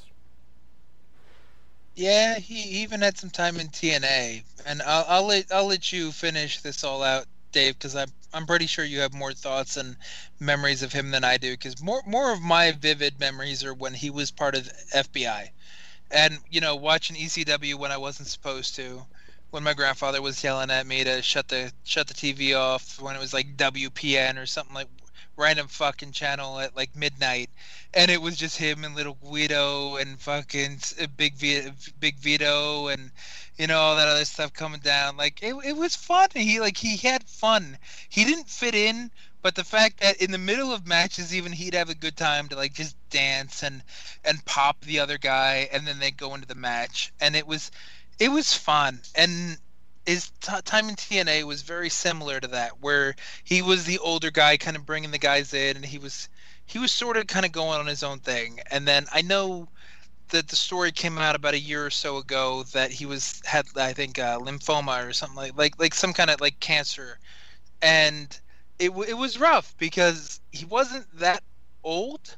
But the funny thing is, in my head at least, watching it in ECW and watching in TNA, he was always like that old guy in the group that didn't quite fit, but for fuck's sake, he had fun.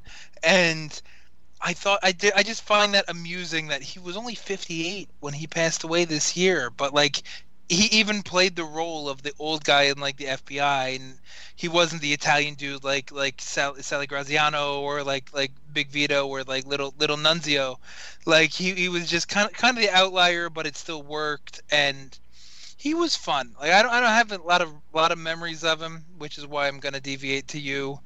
But what I remember of ECW and what I remember of his couple pop up appearances in TNA, it was always good. And shit, I, lo- I love the fact that Twitter today has just been everybody from Josh Alexander, Ethan Page, and LAX, and everybody that's relevant right now still has a good story to tell about Tracy Smothers and coming up. So that shows how good of a dude he was, even if it, you know, kind of transcended beyond whatever his gimmick was on TV. Everybody seemed to actually like him as a person, and that that says something.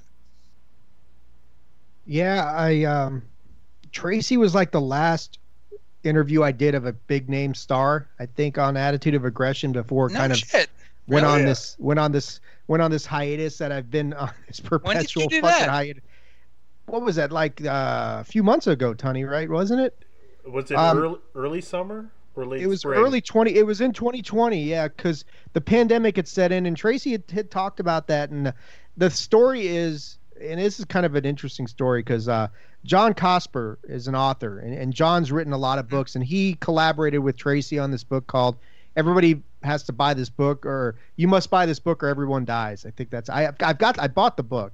And That's so, the name of the book. that's the name of the book. And and and I'd interviewed John about a year ear- exactly a year earlier on like the fourth anniversary of Attitude of Aggression, and he wrote a book about uh, the original Black Panther, Jim Mitchell, I think. And so when John collaborated with Tracy on this thing, and we, you know, I kind of got in touch with him, and he arranged the interview. So I was I did it as a joint interview with John and Tracy. The day of the interview, Wikipedia announced that Tracy had died. And so I sent John a, a message saying, "Man, my deepest condolences. You know that Tracy died." He goes, "Really? That's interesting. I just talked to him." And I'm like, "Dude, this is what Wikipedia is reporting." And so all of us had kind of a laugh about that during the interview with Tracy. But he was still in the hospital. He was still fighting chemo. He had he was doing better, and that interview was one of the best ones I've ever done because he had so much knowledge and and he and I, he and I kind of bonded a little bit because I wanted to, there was an event I specifically wanted to ask him about, about which was the Great American Bash in 1990 where Sting won the title from Flair, Wow. his first title mm-hmm. because I was there that night and Really? I was and and that card that night had some like And like, you were 35, right? yeah right I was 22 Andrew god damn I'm fucking with Not you. that old What a dick! I know but that's Yeah, all I am. Patrick would love that because he loves the you know to rib me about my age. But Yeah, he the does. opening match for that that card was the uh the I think they were the Young Pistols by then taking on the Midnight Express Sounds and- or the right. Southern Boys. And and that was the opening match. It was the longest match of the night. So he talked about. I asked him about setting the pace for that card. I mean, that card had Flair and Sting was a big deal, but that card also had this guy you might have heard of him, Mean Mark, taking on Lex Luger. And Never heard of that guy before. Never heard of him. Oh. And I wanted to know from Tracy because Tracy's got so had so much knowledge about the industry and it helps so many people. I was like, did you see anything in Mark that night that would have led you to believe that he would have turned into this? He's absolutely. He's like absolutely. He had something different. He was not real happy about working with Luger. Then again, who the fuck was back then? Uh, you know that sort of thing. Stan Hansen. So he had I mean he had he had so many great stories about that night and and and, and that card in particular and and Flair kind of what Flair went through to pass the torch to Sting that night, even though we know Flair got it back not too long after, but Sting was so over and just the atmosphere in that arena. So I love talking to him about that. He was, uh, I mean, and he helped so many, like you're saying, Andrew, this Twitter's just been a buzz all day with people wishing, you know, condolences, memories, well wishes.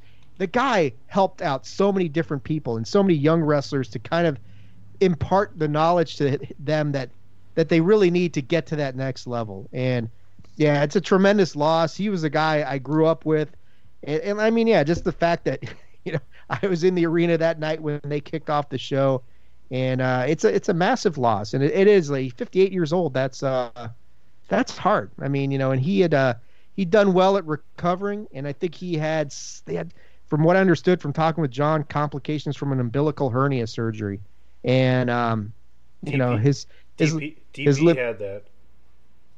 Yeah, I mean his lymphoma certainly compromised things. It wasn't COVID related, but I mean, yeah, he was. I I interviewed him. I remember it now, right before WrestleMania took place, because I'd asked him about the empty arena stuff, and I I remember that it was him. He was on that episode, and Chris Silvio was also on that episode, and I'd asked both of them about the challenges of this empty arena sort of thing that was going on, and and you know they both had interesting answers, and Tracy was kind of like, you know, it, it's it, it's something that none of us have really dealt with. Um, and you know, because I wanted to know whether they thought, I wanted to know from him, do you think they should have canceled WrestleMania or should they be going on? And he thought, you know, kind of like the show has to go on, that sort of thing. Um, but he, that was a great interview, great guy. Uh, I messaged John today when I got the news. I said, I guess this time it's true. And John's like, yeah. And I said, well, it sounds like he went down, you know, fighting. And he goes, oh, he went down swinging to the very end. So, um, you know, it's it's sad and it's it's unfortunate.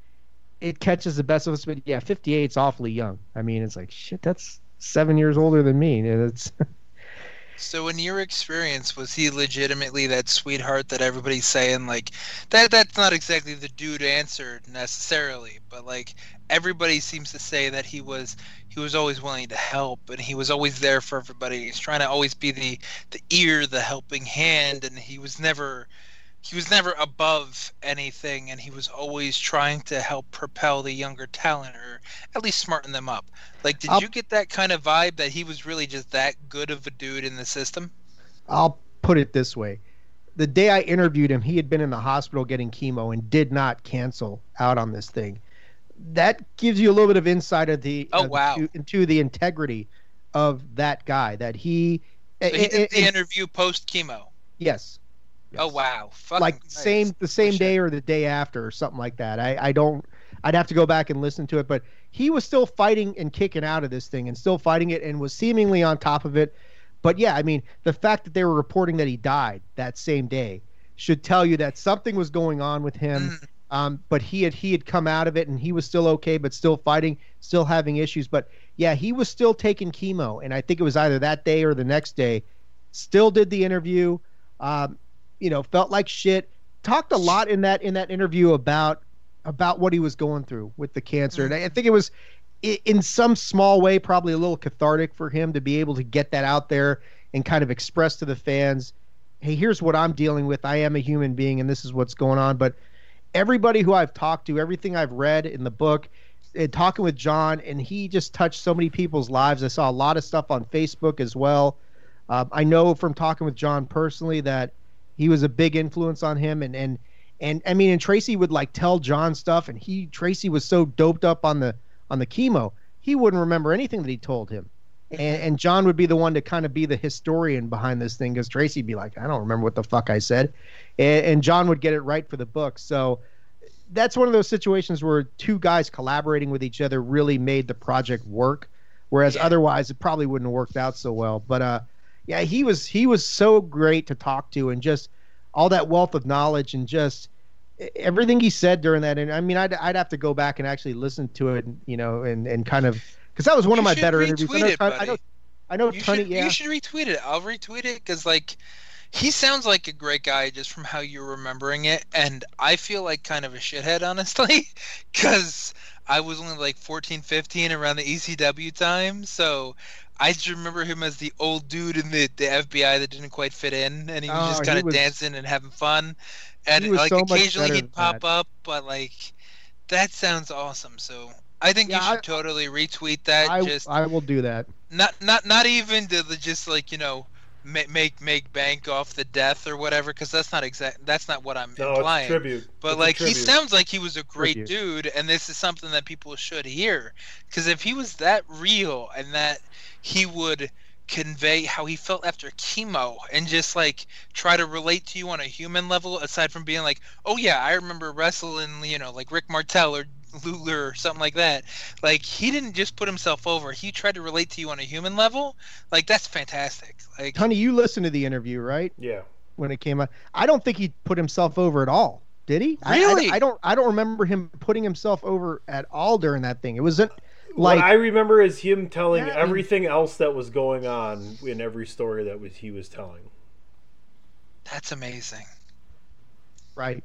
Yeah, it wasn't I- about I- him. honestly just just from a complete fan perspective like the fact that he didn't even try to put himself over and he was just trying to relate to everybody and relate to his situation and just kind of get that part over that's that's amazingly human and amazingly just mortal or just easily relatable you know what i mean Yeah, yeah. I mean, I, I will. I'll do that. I will re re.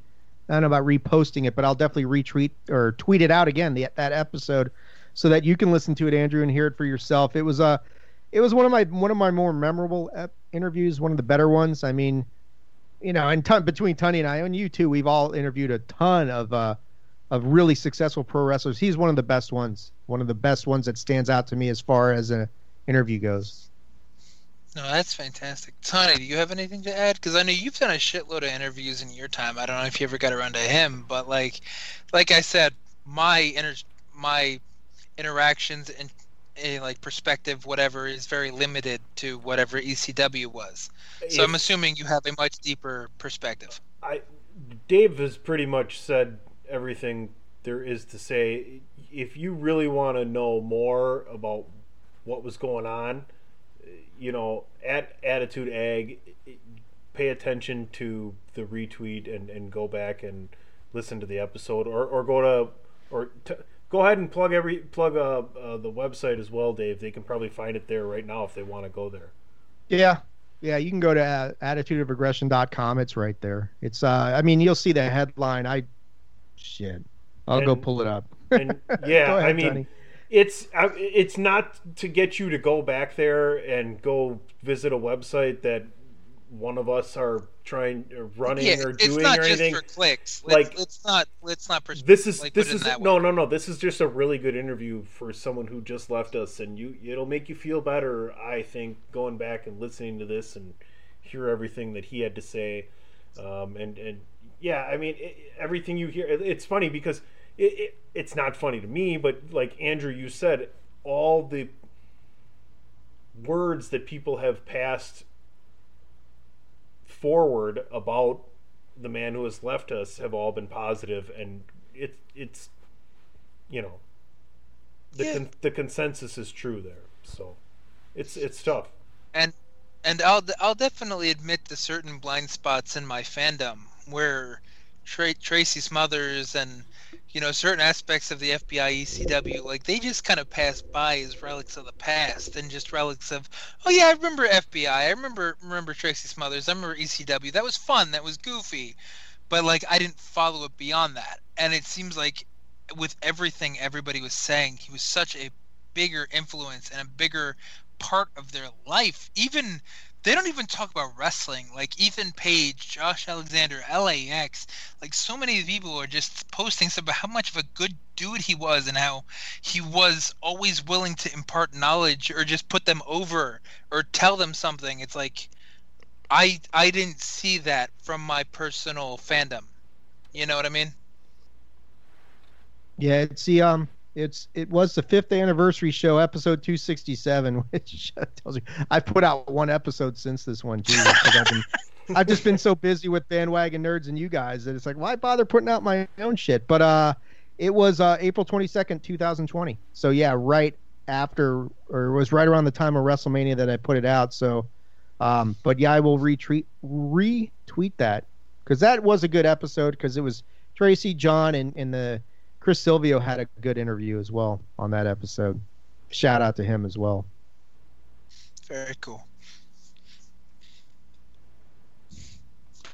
That's it for me, guys. I got nothing else. I mean, I'm I'm I'm definitely good leaving it there because like I like I've already said, my perspective is limited. And Dave, you spoke wonderfully, and Tony, you you, you kind of added your own two cents. It was it was fantastic. So, uh, Dave, why don't you tell the good people where they can find you and where they can find this fantastic interview? That's probably one of the last few he did a couple months ago. It, it might be one of the last ones. I have no idea. But um, you can follow me on Twitter at Attitude Ag. That is at Attitude AGG or on Facebook.com slash Attitude of Aggression. Also, make sure you are checking out Bandwagon Nerds on thechairshot.com and follow us at Bandwagon Nerds, where you can listen to myself and the one and only Patrick O'Dowd, who I teased a little bit earlier in this episode, but tremendous guy, fantastic, the leader, the leader of the cl- of the clan there, and now we got Ray Cash on board. So we're going through the Oh, villain nice. project. We're going through the villain project right now, listing off the best. We I did the can- best movie villains. I don't know. Huh? I, I, Ray would probably appreciate it if you didn't call it a clan. Oh, you're right. It's Damn it, Tony, why you got to go Okay, there, Don't man? worry about it. Because Ray said Ray will get the Pat. joke because he said something to me at Three Man Weave the other day, so it's all good. All right. But uh but we're doing Everybody- the villain because we're coming up. We just did episode 50 of Bandwagon Nerds and we're coming up on the uh this is 51 this week, 52, one year. And we're going to finish the villain project right there and then we'll jump right into the Mandalorian season 2 which starts Friday. So yeah, lots of good stuff going on Bandwagon Nerds. So um make sure you check that out. We're doing our best villains in DC Comics this week, which is in it's right in Ray's wheelhouse and mine. Patrick, not so much because he's a make mine Marvel guy. Not to say we aren't, but you know, Tunny, me, Ray, we're kind of more on the DC side. Patrick, definitely more on the Marvel side. So we will uh we'll see how it goes this weekend. We just Well, did the independent independent villains, which was a difficult project. You're gonna have to keep that Shotzi Blackheart scream thing in your back pocket just to appease, you know, the German judge that is Patrick O'Dowd. Yeah, if she was a symbiote and she dressed as a symbiote, then it was Scream. And she probably got that from Marvel Strike Force because Scream was one of the featured characters there for It two, looked two close weeks. though, because the only thing I was thinking was like Reverse Flash, because it was yellow and then with red like uh, arm guards and boots.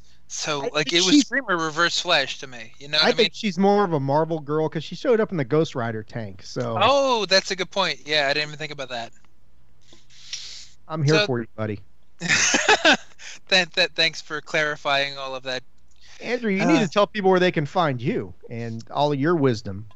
I mean, they, they, can find my wisdom, of course, at IWC War Chief, because the IWC needs a war chief. Just like World of Warcraft needs a war chief, the IWC needs a war chief. So there, there's there's a lot of nerddom involved in that whole Twitter tag within itself, and following I Impact, you know, reviews and articles and New Japan and just Japan in general, because I also covered a lot of Noah during the N-1 Victory, and my buddy Matthew Serp- uh, you know, followed the uh, All Japan Champion Carnival. So if you're into Japanese stuff, we've got Matthew covering the or the Carnival and a few other Stardom events. We've got Dave, who is doing the Suwama Station, which is more focused on All Japan and all things All Japan, or things tied to All Japan at least. So we we are not just a New Japan site. So when we talk about Puroresu and we would talk about Japan, we definitely like to involve most of the big four, being Dragon Gate, All Japan, New Japan, and Pro Wrestling Noah. So it's it's a fun time. Follow it on thechairshot.com because it's not just WWE, it's not just AEW. We like to branch out. PC Tani, how about you? Where Well- can they find you aside from a bar? Don't you dare say a bar. Uh, what? Oh, sorry. I was uh, over at ProWrestlingTees.com forward slash The Chair Shot buying a brand new Chair Shot T-shirt. But you can find me at PC Tunney. You can find me What me. about your lemonade, buddy? Is it angry, or are we still not doing that? Are, are we doing that still? Oh, I don't know. I don't like to listen. I, DP plays that on a winner as you, and other podcasts play it. I don't like to hear myself, so I don't really play it anymore. Go to angrylemonade.net. Stickers, pins, illustrations. How's that? No, that's that's fine. Like that was one you took up yourself. That's why I threw it out there because I didn't hear that at all this episode. I'm like, what happened to Angry Lemonade? Yeah. Pod is war. I don't like to listen to myself. There's a good title for the episode. That's not a bad episode actually. Hey everybody, this is PC Tony. I don't like to listen to myself, so I'm going to cut a brand new promo right now. If you're looking for new brand new pins, stickers, or illustrations, head on over to angrylemonade.net. Use the promo code ChairShot to get, I don't know, some kind of discount, or maybe not, because I'm just filling in the plat roll right now. Why don't you head on over to prowrestlingtees.com forward slash the chair shot right now? Use the use the promo code spooky. Use the promo code kooky. Use the promo code Use spooky. use the There you go. promo code ookie to maybe save There some go. percentages over there. All right. AngryLemonade.net. Yeah, you can still get the There you Plat go. Belaz T-shirt. Plat Belaz 2020. It's Oh, Plat you Belaz, the new the new slogan. Plat Belaz 2020. It's not too late. Don't vote for them. Buy the t-shirt. together, though. even if that's not a word. But seriously, if you're going to do anything, go over to thechairshot.com. Sports, entertainment, and sports entertainment. No matter what you're a fan of, there's something for you at thechairshot.com. Follow me at PC Tony. That was good. That that was nice. You tied in the angry lemonade. You tied in the chair shot. You know, pro wrestling tees. You are a fucking professional. Not not quite Miranda, where you're you're not the most professional, re- you know, podcaster on on the site, but you're pretty fucking good. It's almost like you're the commissioner or like an intercontinental champion of something. Nope. Nope. Go ahead. You don't want to say it? You don't bring it up? I'm, You profe- go for it? I'm professional enough to stop right there. Ah, man, you might be next level professional. Such restraint. Damn, look at you. Fucking Oh. Damn, I'm impressed. Quit egging This me is- on and close the show. All right, all right, all right. We'll close the show. You know, that was Pod is War. Have a good time. Come on, all the good stuff on thechairshot.com. You know, we've got the, the news, the reviews, the attitude, whatever you like. You know, I'm I'm not Chris Platt, but he'll say it better. I'm just gonna have fun with it.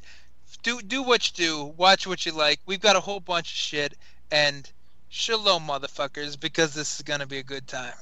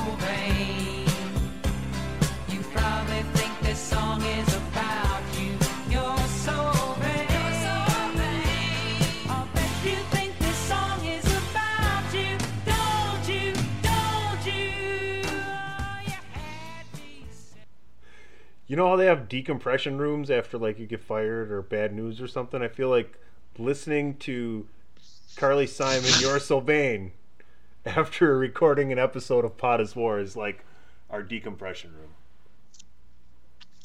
That could be actually. That's not a bad analogy. Save big on brunch for mom, all in the Kroger app. Get 16 ounce packs of flavorful Angus 90% lean ground sirloin for $4.99 each with a digital coupon. Then buy two get two free on 12 packs of delicious Coca Cola, Pepsi, or 7UP, all with your card.